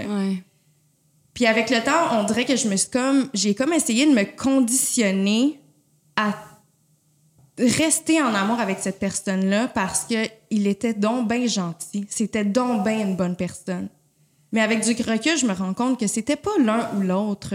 C'était peut-être juste pas pour moi, puis c'est un peu ce qu'on vit avec cette série, mais j'ai l'impression que tous les exemples qu'on voit dans la culture pop, Ah, même c'est le beige ou le tumultueux. Mais il y a un juste milieu T'as également. là. totalement raison. Ça nous est présenté comme un faux. En fait, c'est un faux dilemme. Ben tu sais, oui. dans la philo, là, ce qu'on appelle un faux dilemme, c'est que tu présentes un choix contre un autre choix, puis c'est comme euh, le, les deux seuls choix dans ce monde-là. Exact. Alors que ça, ça, ça se peut. Un, un, un gars gentil euh, qui. L'importe. Tu sais, un gars gentil, euh, euh, un Mr. Big gentil, mettons, tu sais, ça, ça se peut, ou Ça un. Aiden, euh, tu sais, avec qui t'aurais t'aurais une belle relation, ou, tu sais, un, un, un- que- quelqu'un qui a comme bien plus de facettes que ces facettes-là, tu sais. Puis ce qu'il faut apprendre à, à décoder, c'est notre bien-être, tu sais. C'est notre bien-être, puis que c'est pas basé sur des feux d'artifice, que c'est pas basé sur... Mais tu sais, des questions fondamentales, là, t'es-tu bien avec cette personne-là? T'aimes-tu ça jaser avec cette personne-là? Tu sais, moi, mon chum, oui, j'ai eu une adaptation. Mais mon chum puis moi, là, on peut aller en Floride en auto, OK? Puis on se prépare des podcasts à écouter. Puis c'est comme, je sais pas, moi, 24 heures se rendre en Floride, tu sais. Mais euh, on n'a même pas le temps de partir un podcast. On n'arrête pas de jaser, puis on a du fun, puis tout ça, puis on, on a du plaisir. Mais si je regarde dans- d'anciennes relations, après 10 minutes en auto, on chicanait, tu sais. je veux dire, c'est comme, c'est le bien-être, puis c'est ça qu'a dit Joanne dans mon livre, c'est c'est le bien-être qu'on ressent avec quelqu'un. T'es-tu bien avec cette personne-là? T'aimes-tu la sexualité avec cette personne-là? T'es- T'es-tu... euh, T'es-tu, tu te sens-tu comblé? T'aimes-tu ça faire des activités avec la personne? Tu sais, puis je pense aussi qu'il faut qu'on se dé- déconditionne. Tu sais, moi, j'ai des amis, des fois, qui ils ont pas nécessairement euh, du fun avec leur chum, mais des fois, j'ai tellement l'impression que c'est parce que ils ont l'impression que dans un couple, le fun, c'est tellement supposé d'être grandiose ou tout ça, alors que, tu sais, je veux dire, moi, pour moi, le fun avec quelqu'un, c'est d'être capable d'être bien juste en se faisant des toasts le matin, là, tu sais, puis que ça soit pas compliqué, tu sais, Dans le petit bonheur simple, le en fait. petit bonheur simple. Ben, chacun la- leur perception. Il y en a qui ont Ouais. besoin d'un petit peu plus de, de flafla pour être. euh, Puis c'est C'est des questions de personnalité, C'est tu sais, exactement. Tu sais, si, mettons, toi, pour toi, le fun, c'est ça, mais il va en avoir des personnes qui vont, qui vont être comme toi, où, il y a, où, où- où une personne qui t'aime va s'adapter à c'est quoi ta, ta notion de, de fun, tu sais. Comme, euh, tu sais, je veux dire, moi, là, j'ai beaucoup de fun à écouter des, des comédies romantiques. Puis à un moment donné, tu sais, j'ai dit à mon chum, parce qu'on avait tout le temps des séries compromis de couple, tu sais. Puis je me suis rendu compte à un moment donné que nos séries compromis de couple, ben c'était souvent des séries, tu sais, plus avec des gars, tu sais.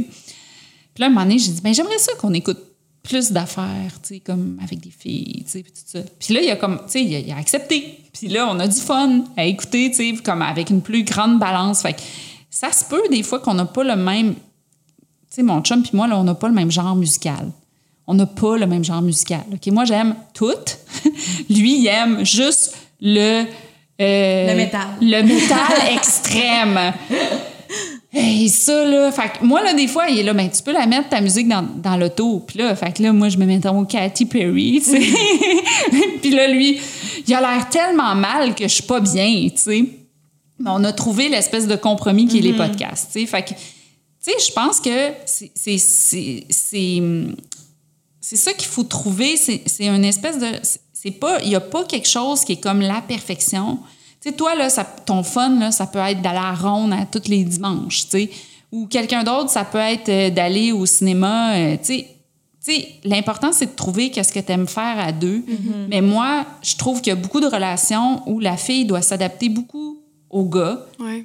puis euh, puis s'oublier.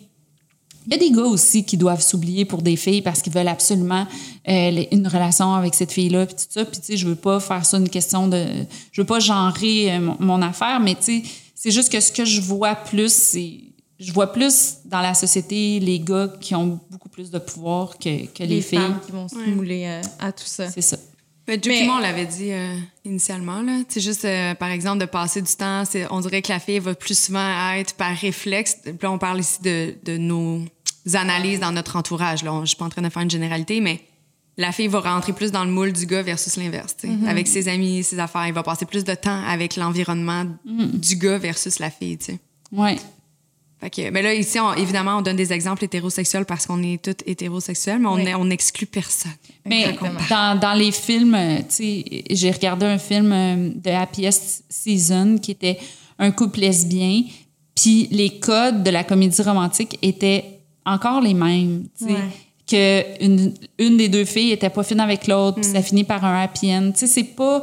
c'est- tout ça n'est pas réservé qu'aux relations hétérosexuelles. C'est comme un modèle qu'on apprend de c'est quoi l'amour. Comment on peut apprendre c'est quoi l'amour autrement que par ce qu'on lit, par les. Tu sais, c'est quoi là? On le sait Ouais. pas, c'est quoi l'amour, tu sais. Mais c'est vrai que, mettons, ce qu'on a connu, c'était beaucoup, mettons, on a rarement vu des femmes héroïnes, mettons, dans, dans, nos, dans nos comédies romantiques et, Ouais. et, et tout le tralala. Et là, dernièrement, tu sais, il commence un peu à changer la donne. Par Ouais. contre, le scénario est le même, mais à l'inverse. Ouais. C'est ça que je trouve triste. Puis j'ai le goût de faire un aparté euh, sur Sex Life. L'as-tu écouté? Non, je sais pas, j'ai- peur. Ah oui, Ah, ça, tu vas trouver ça très difficile. Ouais. Peut-être parce que justement, j'ai écouté Sex, and the City vraiment plus jeune. Là, à 30 ans, je l'ai écouté il y a à peu près deux mois. Ouf, j'ai trouvé ça difficile. Puis pour les gens à la maison qui l'ont écouté ou qui l'ont pas écouté, en fait, c'est l'histoire euh, d'une femme qui est mariée, qui a des enfants avec un homme qui s'appelle Cooper. Euh, L'homme étant beige, comme on, on aime les décrire. Et il y a Brad, une ancienne euh, flamme, en fait, qui est très enflammée, justement. Enflammé. Mais encore une fois, il y a beaucoup d'argent. encore un homme de pouvoir, beaucoup Ouais, d'argent, très indépendant, peur de l'engagement. Vraiment hot. Vraiment hot. Et Il y la a un gros, gros pénis aussi, Exactement. on le voit. Oui. Puis Juste la- pour la scène, la limite, ça vaut la peine. Non, Ouais. Puis la relation est tellement caricaturé, là, ça C'est bon très caricaturé. Ouais. La- cette relation-là qui est toxique, et même elle, elle en parle, c'était une relation qui est difficile. Elle, elle sait que ça a été toxique, mais elle a été, ça- c'est une relation qui a été beaucoup drivée par le sexe. Et là, elle recherche un peu cette, euh, Cette passion-là. cette passion-là, puis cette vibration-là. Et puis là, je dirais pas la fin, là, mais moi, ça m'a mis en tabarnak. Et je parle pas de la fin, je parle tout l'écoute de cette série-là. Ouais. J'ai trouvé ça tellement difficile à regarder. Ça me mettait en crise parce que des fois, tu la vois dans des scènes où est-ce qu'elle est un peu turned off ou un peu fâchée contre son mari parce qu'il devient comme insécure. Puis il sait pas trop se placer parce que lui, il découvre justement que- qu'elle reparle à son ancienne flamme. D'un coup- Plank. puis là, tout T'sais- d'un coup, il est plus viril, il a perdu sa masculinité. Ben. Ah non, moi, ça m'a enragé de A à Z. Tu là. vois, c'est ça. Les attentes envers les hommes. Ah, que- sais, on, on se plaint de la masculinité toxique, mais quand finalement quelqu'un a une masculinité saine, c'est-à-dire qu'il accepte de nommer ses émotions, il est insécure, il voit que sa blonde, elle se distancie, tout ça, Mm-hmm. ben finalement, elle, elle veut, qu'est-ce qu'elle veut? Elle veut qu'il pitche des assiettes à, à terre puis qu'il soit violent. Tu sais, Ben, c'est quasiment ça. Il y a une scène où est-ce que justement, tu sais, lui, il apprend euh, sa relation, tu sais, sa- ben, il- Ses intentions? ses intentions. Ses envies. Ouais, euh, c'est ça. Il apprend ses envies envers son ex. Et là, le, le lendemain matin, au lieu justement de la confronter, ben, il la revire de bord, puis ils font le sexe de façon un peu plus euh, Animal. animale. Puis elle, elle adore ça. Puis elle est et comme, qui est Ouh. viol, agression sexuelle. Mais elle, elle adore ça. Mais elle, elle adore ça, puis elle est comme, ah, enfin, il m'a, tu sais, j'ai, j'ai adoré, puis là, j'ai comme senti autre chose, puis ça m'allume. Puis là, finalement, après cet événement-là, il se rend bien compte que c'est pas tant lui, puis qu'il est en train un peu de changer pour lui plaire, puis il est full inconfortable dans la situation. Fait qu'il revient un peu à son insécurité, euh, genre, du début, puis là, elle est complètement... euh, Ça me fait de la peine parce que, sais, ces séries-là, pour moi, perpétuent tellement. Puis, tu sais, il y en a qui me disent, mettons, mais C'est récent, là, c'est 2021. Exactement. Il y en a qui me disent Ah, ça a changé. Ah, c'est pas de même au Québec. Tu sais, on, on m'amène souvent ces, ces arguments-là. Mais c'est pas vrai. C'est encore là. On, on nous envoie constamment ça. Puis moi, ce que je veux, là, je veux pas que ces séries-là n'existent plus. Regarde, si les gens aiment ça, Fifty Shades of Grey, euh, euh, Sex Life, euh, des affaires comme ça, c'est correct, mais d'avoir la distance que tu as pu avoir par rapport à ça, tu l'as écouté, mais d'avoir la distance, c'est ça qui est important. Tu sais, c'est comme, mettons, Mais j'ai pu l'avoir parce que maintenant, j'ai un vécu que je n'avais pas étant plus jeune. Mm-hmm. Fait que, tu sais, de l'avoir écouté à 20 ans, peut-être que ça aurait été complètement différent. c'est qu'on nous envoie tellement ce modèle-là qui est constamment, ça prend un homme dominant. La domination est présentée comme de la virilité. Les agressions sexuelles euh, sans consentement, c'est- présenté comme, euh, du sexe torride. Euh, euh, tout ça, puis c'est comme, comment ça peut ne pas... euh, tu sais, j'ai vu que tu avais souligné le, le passage, parce que j'ai fait des arrêts sur image de ta story, mais que tu avais souligné le passage de Justin Timberlake, Ah. puis son, son clip, tu sais. C'est drôle parce que avant de le nommer, t'en parles et tu dis pas le nom des personnages. Ouais. Tu l'avais pas encore nommé, là, ça, je pense que ça, euh, tu le découvres quand tu tournes la page Ouais. suivante et dès la première phrase, je savais de quoi tu parlais. Hein, Je savais savais que c'était parce ce que moi, c'est vraiment un clip qui m'a marqué là, de, Ouais. de mon secondaire. Là, ça m'a marqué ce clip-là. Je l'ai écouté tellement de fois, puis je l'ai- je l'aimais pas, le Scarlett, là, dans le clip. là. Moi, euh, Justin Timberlake faisait donc bien, bien pitié, puis pauvre lui. Là. Quand dans le fond, c'est... Ah non. ça. Quand j'ai lu ton passage, là, ça m'a vraiment... euh, C'est ouais. un, un féminicide qui est... Ben, on- là, on parle du clip euh, What Comes Around Goes, Goes around. around.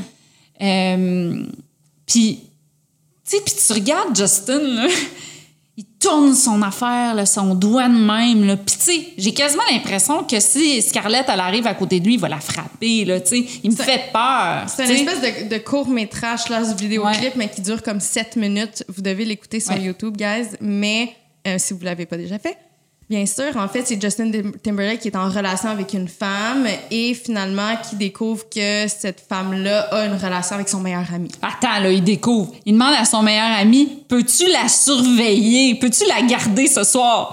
Euh, C'est une fille dans trentaine. As-tu vraiment besoin d'un gardien? Non, il c'est est même pas capable de partir. il a fait garder comme c'est Ouais. un enfant. Tu sais, moi, j'en reviens pas, excusez, je crie, là, mais moi, j'en reviens pas juste de ça, tu sais. Ouais, puis après, il y a une finale un peu dramatique parce que je pense qu'il y a une espèce de confrontation. Il la menace de mort. Ouais. Puis, euh, ben là, elle, elle, elle, il, la, il la surprend en train de frencher son chat, euh, son ami. Puis là, il veut la frapper, fait qu'elle, elle sort, elle sauve, elle prend son auto, puis lui, il la poursuit en auto. Puis là, ben, elle, elle veut tellement se sauver que finalement, elle a un accident. Puis quand il sort de l'auto pour découvrir son corps, t'entends un ha-ha-ha t- en son. J'ai jamais entendu. Je te jure, là, tu l'écouteras, c'est la version de 9 minutes. là. T'entends des ha ha ha, t'entends des t'aurais dû m'écouter, what comes around goes around, nanana. Puis là, t'es comme, j'ai mal. Je pense que je vais y écrire sur Instagram. Eh, J'ai des frissons. Moi, avec, je suis comme, oh mon Dieu. Mais c'est fou parce que, tu sais, on écoutait ça, puis on était des adolescents, puis ça, ça s'est imbriqué dans notre tête. Ouais, que c'est une relation Puis on on personnelle. tu sais, on l'analysait pas pendant tout, on était juste comme, ben, elle avait juste à pas le tromper. Ben oui, c'est ça. C'est tellement ça, mais c'est ça. On je trouve que les femmes, on se blâme, peu importe la situation. Ouais.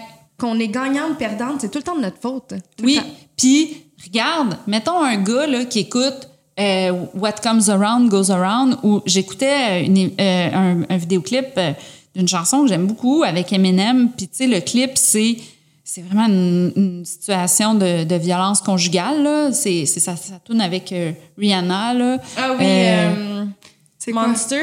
euh, voyons... euh, Ah, je sais plus. Voyons. ah, en tout cas... On va le googler. Euh, euh, on dirait qu'elle va arriver dans ma tête, là, tu sais, The Way, I love the way you lies. Love the way you lie. You lie, ouais, c'est ça. Puis, tu dis, voyons, mettons un gars qui écoute ça, là, un jeune gars, il a 16 ans, qu'est-ce qu'il comprend des relations amoureuses? Ben, il comprend, là, que Faut se mentir. il, il comprend que dans le fond, il faut être toxique pour attirer une fille. Il comprend, il comprend la violence, il intègre la violence, il intègre la jalousie. Tu sais, l'autre jour, j'avais des amis qui me racontaient. euh, une séparation entre deux personnes, puis là, la- la- c'est le gars qui a laissé la fille. Puis là, après quelques semaines, la fille, elle, s'est pognée euh, un ami du gars, tu sais, un French, mettons. Puis là, tu sais, qu'elle a brisé le bro code. Attends, là. Parlons du bro code, OK? le gars, il a laissé la fille, plus intéressé, OK? Dans une soirée, la fille embrasse un gars. OK? Ouais, OK? Le bro code, c'est quoi? C'est bro before hose. Fait que ça veut dire que les filles, c'est des putes. Fait que les gars ne sont jamais les coupables. Donc, le gars reste ami avec son ami, mais la fille qui a fait ça est pas correcte. tu sais? Fait que moi, là, il y a quelque chose qui me, qui me dérange Je suis profondément. flabbergastée. Oh mon Dieu, c'est rare tu dis ce mot-là. Ben, en fait, je Mais il y pense en a que je l'ai beaucoup. Mais il y en a beaucoup. Puis, tu sais, je trouve que ça s'alimente dans les, tu sais, les gangs de boys, là. Ouais. Tu sais, j'ai de la misère avec les gangs de boys qui excluent les femmes. Ben oui. Moi, j'ai tout le temps été one of the boys. Tu sais, j'ai tout le temps été, moi, mes amis de gars, ils m'invitaient. Dis one temps- of the gang, gang maintenant. Ouais, mais dans- pour- c'est juste pour que, ouais. ouais, mais pour qu'on comprenne l'image, mais oui, one of the gang. En fait, il n'y a plus personne qui dit ça, c'est juste pour essayer. J'espère. Il y a personne qui dit ma gang. Et en fait, il y a plus de. Moi, dans mes amis, là, j'ai plus de. Oui, des fois, on a des soirées juste entre filles, mais si, exemple, il y a un chum d'une des filles qui débarque, hey, il va être bienvenu avec nous autres. là. Jamais on fait comme, non, c'est une soirée de filles. Mais des fois, c'est fun d'avoir nos safe space. 100 mais ça va jamais être un sujet de confrontation. Oui, c'est ça. Tu sais, je suis comme, hey, hey, si ça fait deux semaines que t'as pas vu ton chum parce qu'il est Ben parti en voyage, ça donne que c'est ce soir-là, puis il avait envie de venir comme, hey, gars, là. Ben oui. Tu sais, puis. Mais le one les- boys, je- excuse-moi, c'est parce que t'as dit ça tantôt, je trouve que ça peut être quand même dangereux. tu sais. Ouais. Puis je dis ça parce que moi, toute ma jeunesse, je me suis considérée one of the boys. Je m'entends mieux avec les hommes qu'avec les femmes. Ah, mais tu sais. moi, pas mais ça. tout ça. Non, mais c'est que. non, Ah. Je sais, c'est juste que c'est ce que moi, j'ai dénoté ben, par rapport à ma réalité. Mais, tu sais, puis c'est- là que je comprends que ça, ça a été instauré par une rivalité que j'avais avec les femmes dès un très jeune âge parce que, tu sais, ben, qui a fait, qui a probablement été appris dès un jeune âge. Exactement. On Je- apprend Ma à phrase, dé- ça faisait pas de sens, mais vous avez compris. Je la maison. comprends.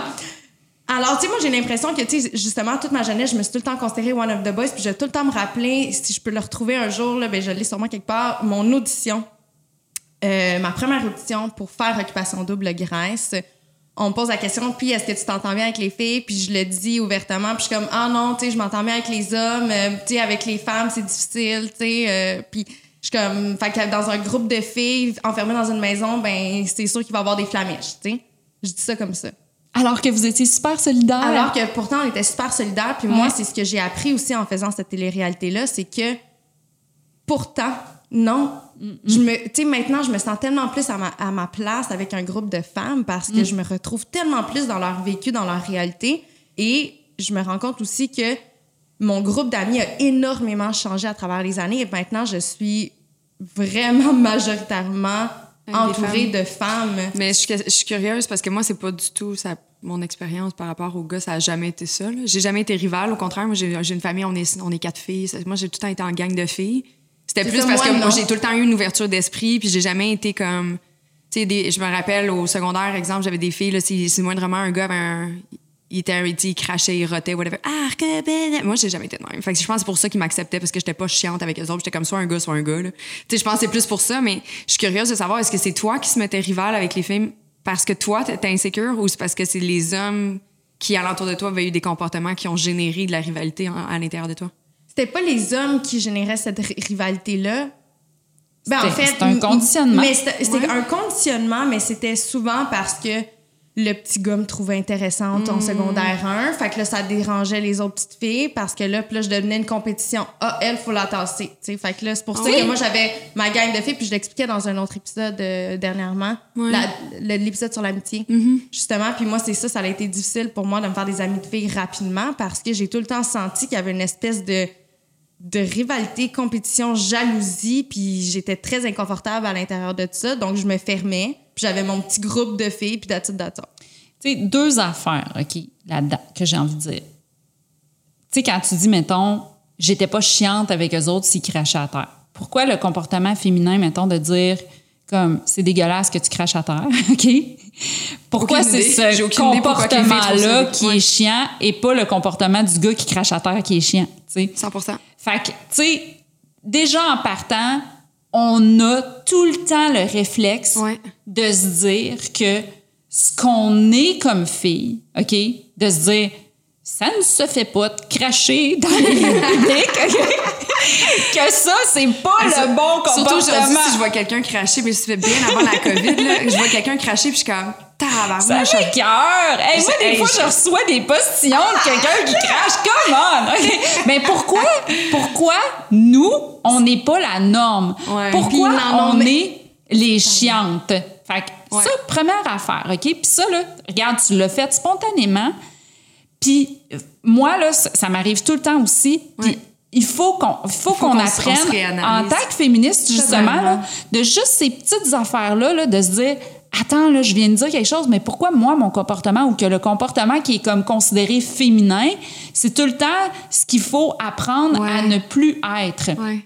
pour se rapprocher plus de la norme qui est l'homme, tu sais, et ses comportements. Deuxième affaire. Mais pour terminer Oui, euh, cette anecdote-là que je peux te dire, ils en ont même fait un personnage pendant la COVID qui s'appelait Karen. Pourtant, on voit des hommes avoir ce comportement-là. Puis Oui. c'est pas Peter, là, tu comprends? T'sais, Ils Ouais. n'ont pas inv- inventé un personnage autour de ça, mais ils ont inventé la Karen qui était la femme chiante, qui donnait, Ouais. son, qui donnait son point de vue, qui était anti-masque. Tu sais, c'est comme... La femme a comme pas le droit d'avoir un caractère, de mettre son pied à terre, d'avoir des valeurs pointues. C'est comme... En tout cas... Exactement. Puis l'autre affaire, c'est not that kind of girl. OK? Ça, c'est. Vous, vous remarquerez ça dans les films, OK? C'est le personnage not that kind of girl. OK? Puis ça, c'est le fun. Moi, là, je, je suis rendue, j'adore analyser, puis j'adore analyser les films, tu sais, Moi, je avec. suis différente, je suis pas comme toutes les filles. C'est tout le temps la fille qui est pas comme les autres filles, qui est intéressante pour les gars. Ah, tellement. Fait que la fille, mettons, qui est comme plus. euh, tu sais, qui va être présentée euh, plus féminine, plus. Ben, elle est comme that kind of girl, tu sais. Mais la personnage not that kind of girl, c'est la fille que les gars vont s'intéresser à elle parce que elle est plus comme eux autres, tu sais.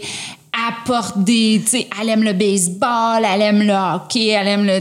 Fait qu'une fille qui aime le magasinage ou, tu sais, toutes ces affaires-là, c'est pas équivalent. Si moi j'aime le. Puis ça, le Virginia Woolf, OK, il y a 100 ans, elle en parlait dans Une chambre à soi, OK? Elle disait la guerre, le sport, c'est considéré dans un livre comme important. Mais le magasinage puis les émotions, c'est pas considéré comme important.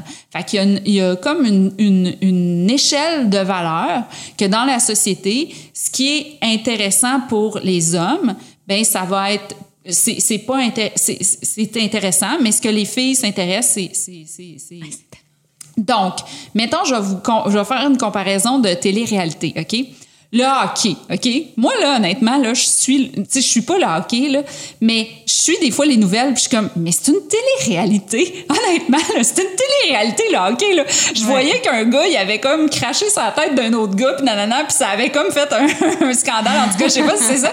Je- mais oui, c'est une télé-réalité, puis le monde, ils suivent la té- télé-réalité du hockey. Puis là, ben, quand tu tripes sur le hockey, t'es cool. Tu sais, c'est normal de triper sur le hockey, OK? Mais si tu tripes sur OD, alors que c'est comme un peu des stratégies d'émotion, si on veut, là, si on veut faire une... une- T'as une étiquette dans le front. Oh, ben là, t'es, t'es quétaine, Ouais. Puis là, si tu dis... Ben oui, mais c'est quoi la différence entre triper sur OD ou triper sur le hockey? Tu sais, on chiale pas contre les gars. Puis là, les, les gens font « C'est des athlètes! » OK. Oui, c'est des athlètes, là.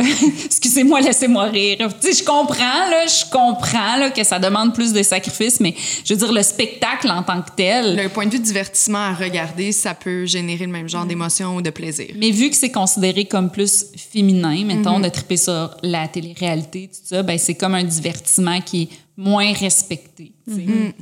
Fait que... Mais là, on voit clairement que nos réflexions et nos conditionnements sont un peu biaisés.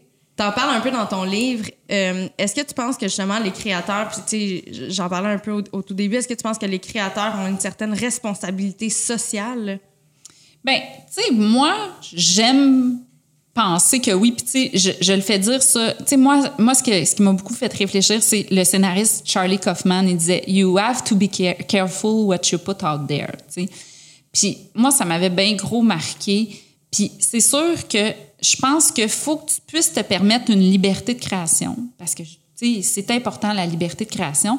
Puis il faut que tu te permettes aussi tu sais, tout n'est pas obligé d'être confortable, tu sais. Fait que l'art, c'est inconfortable. Ouais. Mais est-ce que Sex Life, c'est de l'art? tu sais, je veux dire, c'est c'est comme, ça met en scène une relation toxique. Est-ce que c'est pour l'art? Est-ce que c'est pour confronter le public? Non, c'est un sac de chips, tu sais. Fait que, fait que c'est là où que moi, je me demande, ben, tant qu'à créer une, émo- une émission là, en, en 2021 là, qui s'appelle Sex Life, là, pourquoi pas essayer de faire quelque chose d'un peu nouveau? Ou tu sais, je regardais Emily in Paris. sais, Je sais pas si vous l'avez regardé, ça. Non. Tu sais, bon, c'est, c'est- tu sais, comme, c'est encore une fois une espèce de vision sur une influenceuse. Tu sais, comme, encore une fois, ça, les influenceuses, tu sais, se font toujours comme un peu euh, diminuer, tu sais, diminuer.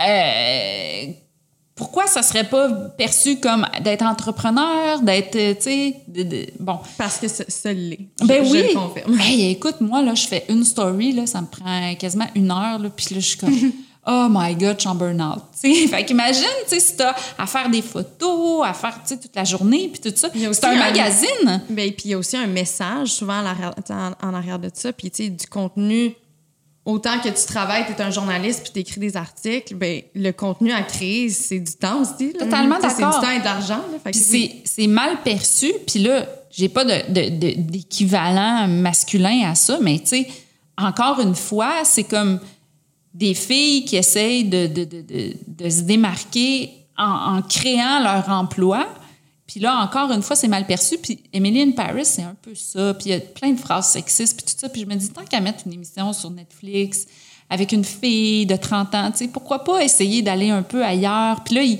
il place des petites phrases féministes à travers la série. Puis c'est tellement comme... Ça a l'air tellement comme bold, là, comme on dit, je sais pas comment, tu sais, souligné à grands traits. Puis pré-manché. Fait que, oui, moi, je pense qu'il y a une certaine responsabilité. On n'est pas obligé, mais moi, je pense que, tu sais, en ce moment, là, la, la discussion, on le voit que la discussion sur la violence conjugale là, est importante. Parce que là, on est rendu à notre 14e féminicide juste au Québec, tu sais. Est importante, cette discussion-là. Puis c'est c'est pas seulement le gouvernement qui va réussir à mettre des choses en place, puis que ça, ça fonctionne pas là. Les maisons pour les femmes battues, tout ça, les femmes victimes de violences conjugales, désolée, parce que c'est pas juste nécessairement d'être. c'est- ça l'affaire avec la violence conjugale, c'est que la violence conjugale, on pense toujours qu'elle est physique. Mais tu sais, ça commence par psychologique. Des fois, il y a un féminicide, là, il n'y a jamais eu de violence physique. Il y a, tu sais, ça a commencé par de la violence psychologique ou de la violence verbale.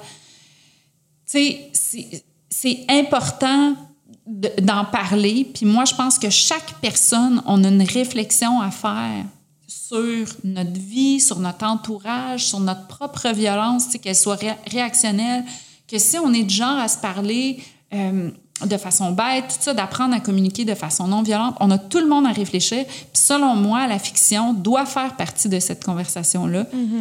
Puis ne peut pas s'en sauver juste parce que c'est de la fiction, puis que c'est pas... Puis que c'est- puis qu'on est supposé d'avoir une distance par rapport à ça. Parce que la distance là est de plus est de plus en plus difficile à trouver. Puis ça j'en parle dans, mon livre mais qu'est-ce qui est une fiction puis qu'est-ce qui est pas une fiction? Aujourd'hui la, la ligne est plus claire que ça. Quand tu mets un filtre sur ta face dans une photo est-ce que c'est une fiction? C'est moi je trouve que ça peut aller très loin la, la, la réflexion sur qu'est-ce qui est une fiction puis qu'est-ce qui est pas une fiction tu sais, si mettons qu'un couple s'est chicané toute la journée puis ils font une belle photo de, de couple puis la mettent sur Instagram, est-ce que c'est une fiction? Tu sais, c'est toutes Faut ces affaires-là. Faut vraiment se questionner par Ouais. rapport à tout, c'est vrai. Mais c'est pour ça qu'on on veut te dire un grand merci, Ouais. en fait, d'ouvrir le dialogue par rapport à ça. Puis j'ai trouvé que c'était une lecture, oui, parfois confrontante, mais Nécessaire. dont nécessaire. Puis ça m'a fait du bien de lire ton livre. Puis je le conseille vraiment à T'es tout le monde. fine. Puis j'ai essayé d'être bienveillante puis d'être accessible. Fait que, tu sais, je pense pas... Tu sais, tu dis que tu l'as lu en deux jours, Ouais, moi aussi. Ben, oui, on- oui. Mais la lecture est très facile, C'est ça. vraiment. Juste parce que Vraiment. tu, tu dévores. Tu sais, t'as Ouais, envie ouais. de continuer, puis c'est le fun. Vous êtes Ouais.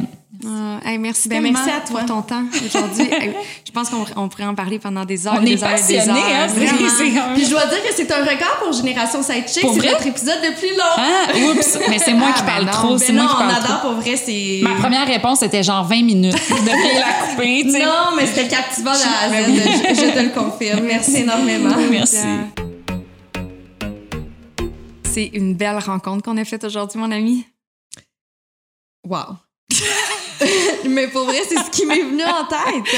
J'étais comme, mon Juliane, est-ce que tu vas t'évanouir? Puis je l'ai dit, c'est euh, notre record au niveau euh, temps Ouais. et podcast.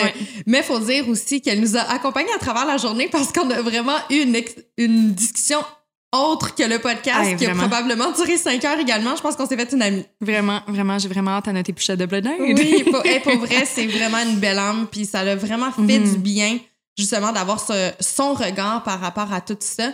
Ouais. Et, euh, wow. Ça vient éclaircir des choses. Mhm. Euh, ça amène un peu de légèreté, je trouve, au travers les, les épisodes, ça- de, les épisodes de notre vie, en fait, pas les épisodes de Génération Sidechick, mais les épisodes de notre vie.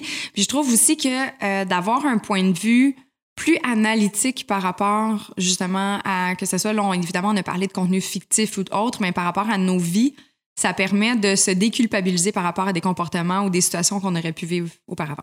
Totalement. Ouais. Et euh, pendant le podcast, on parlait justement euh, d'une lecture que India nous conseillait pour l'amour des hommes de Liz Plank.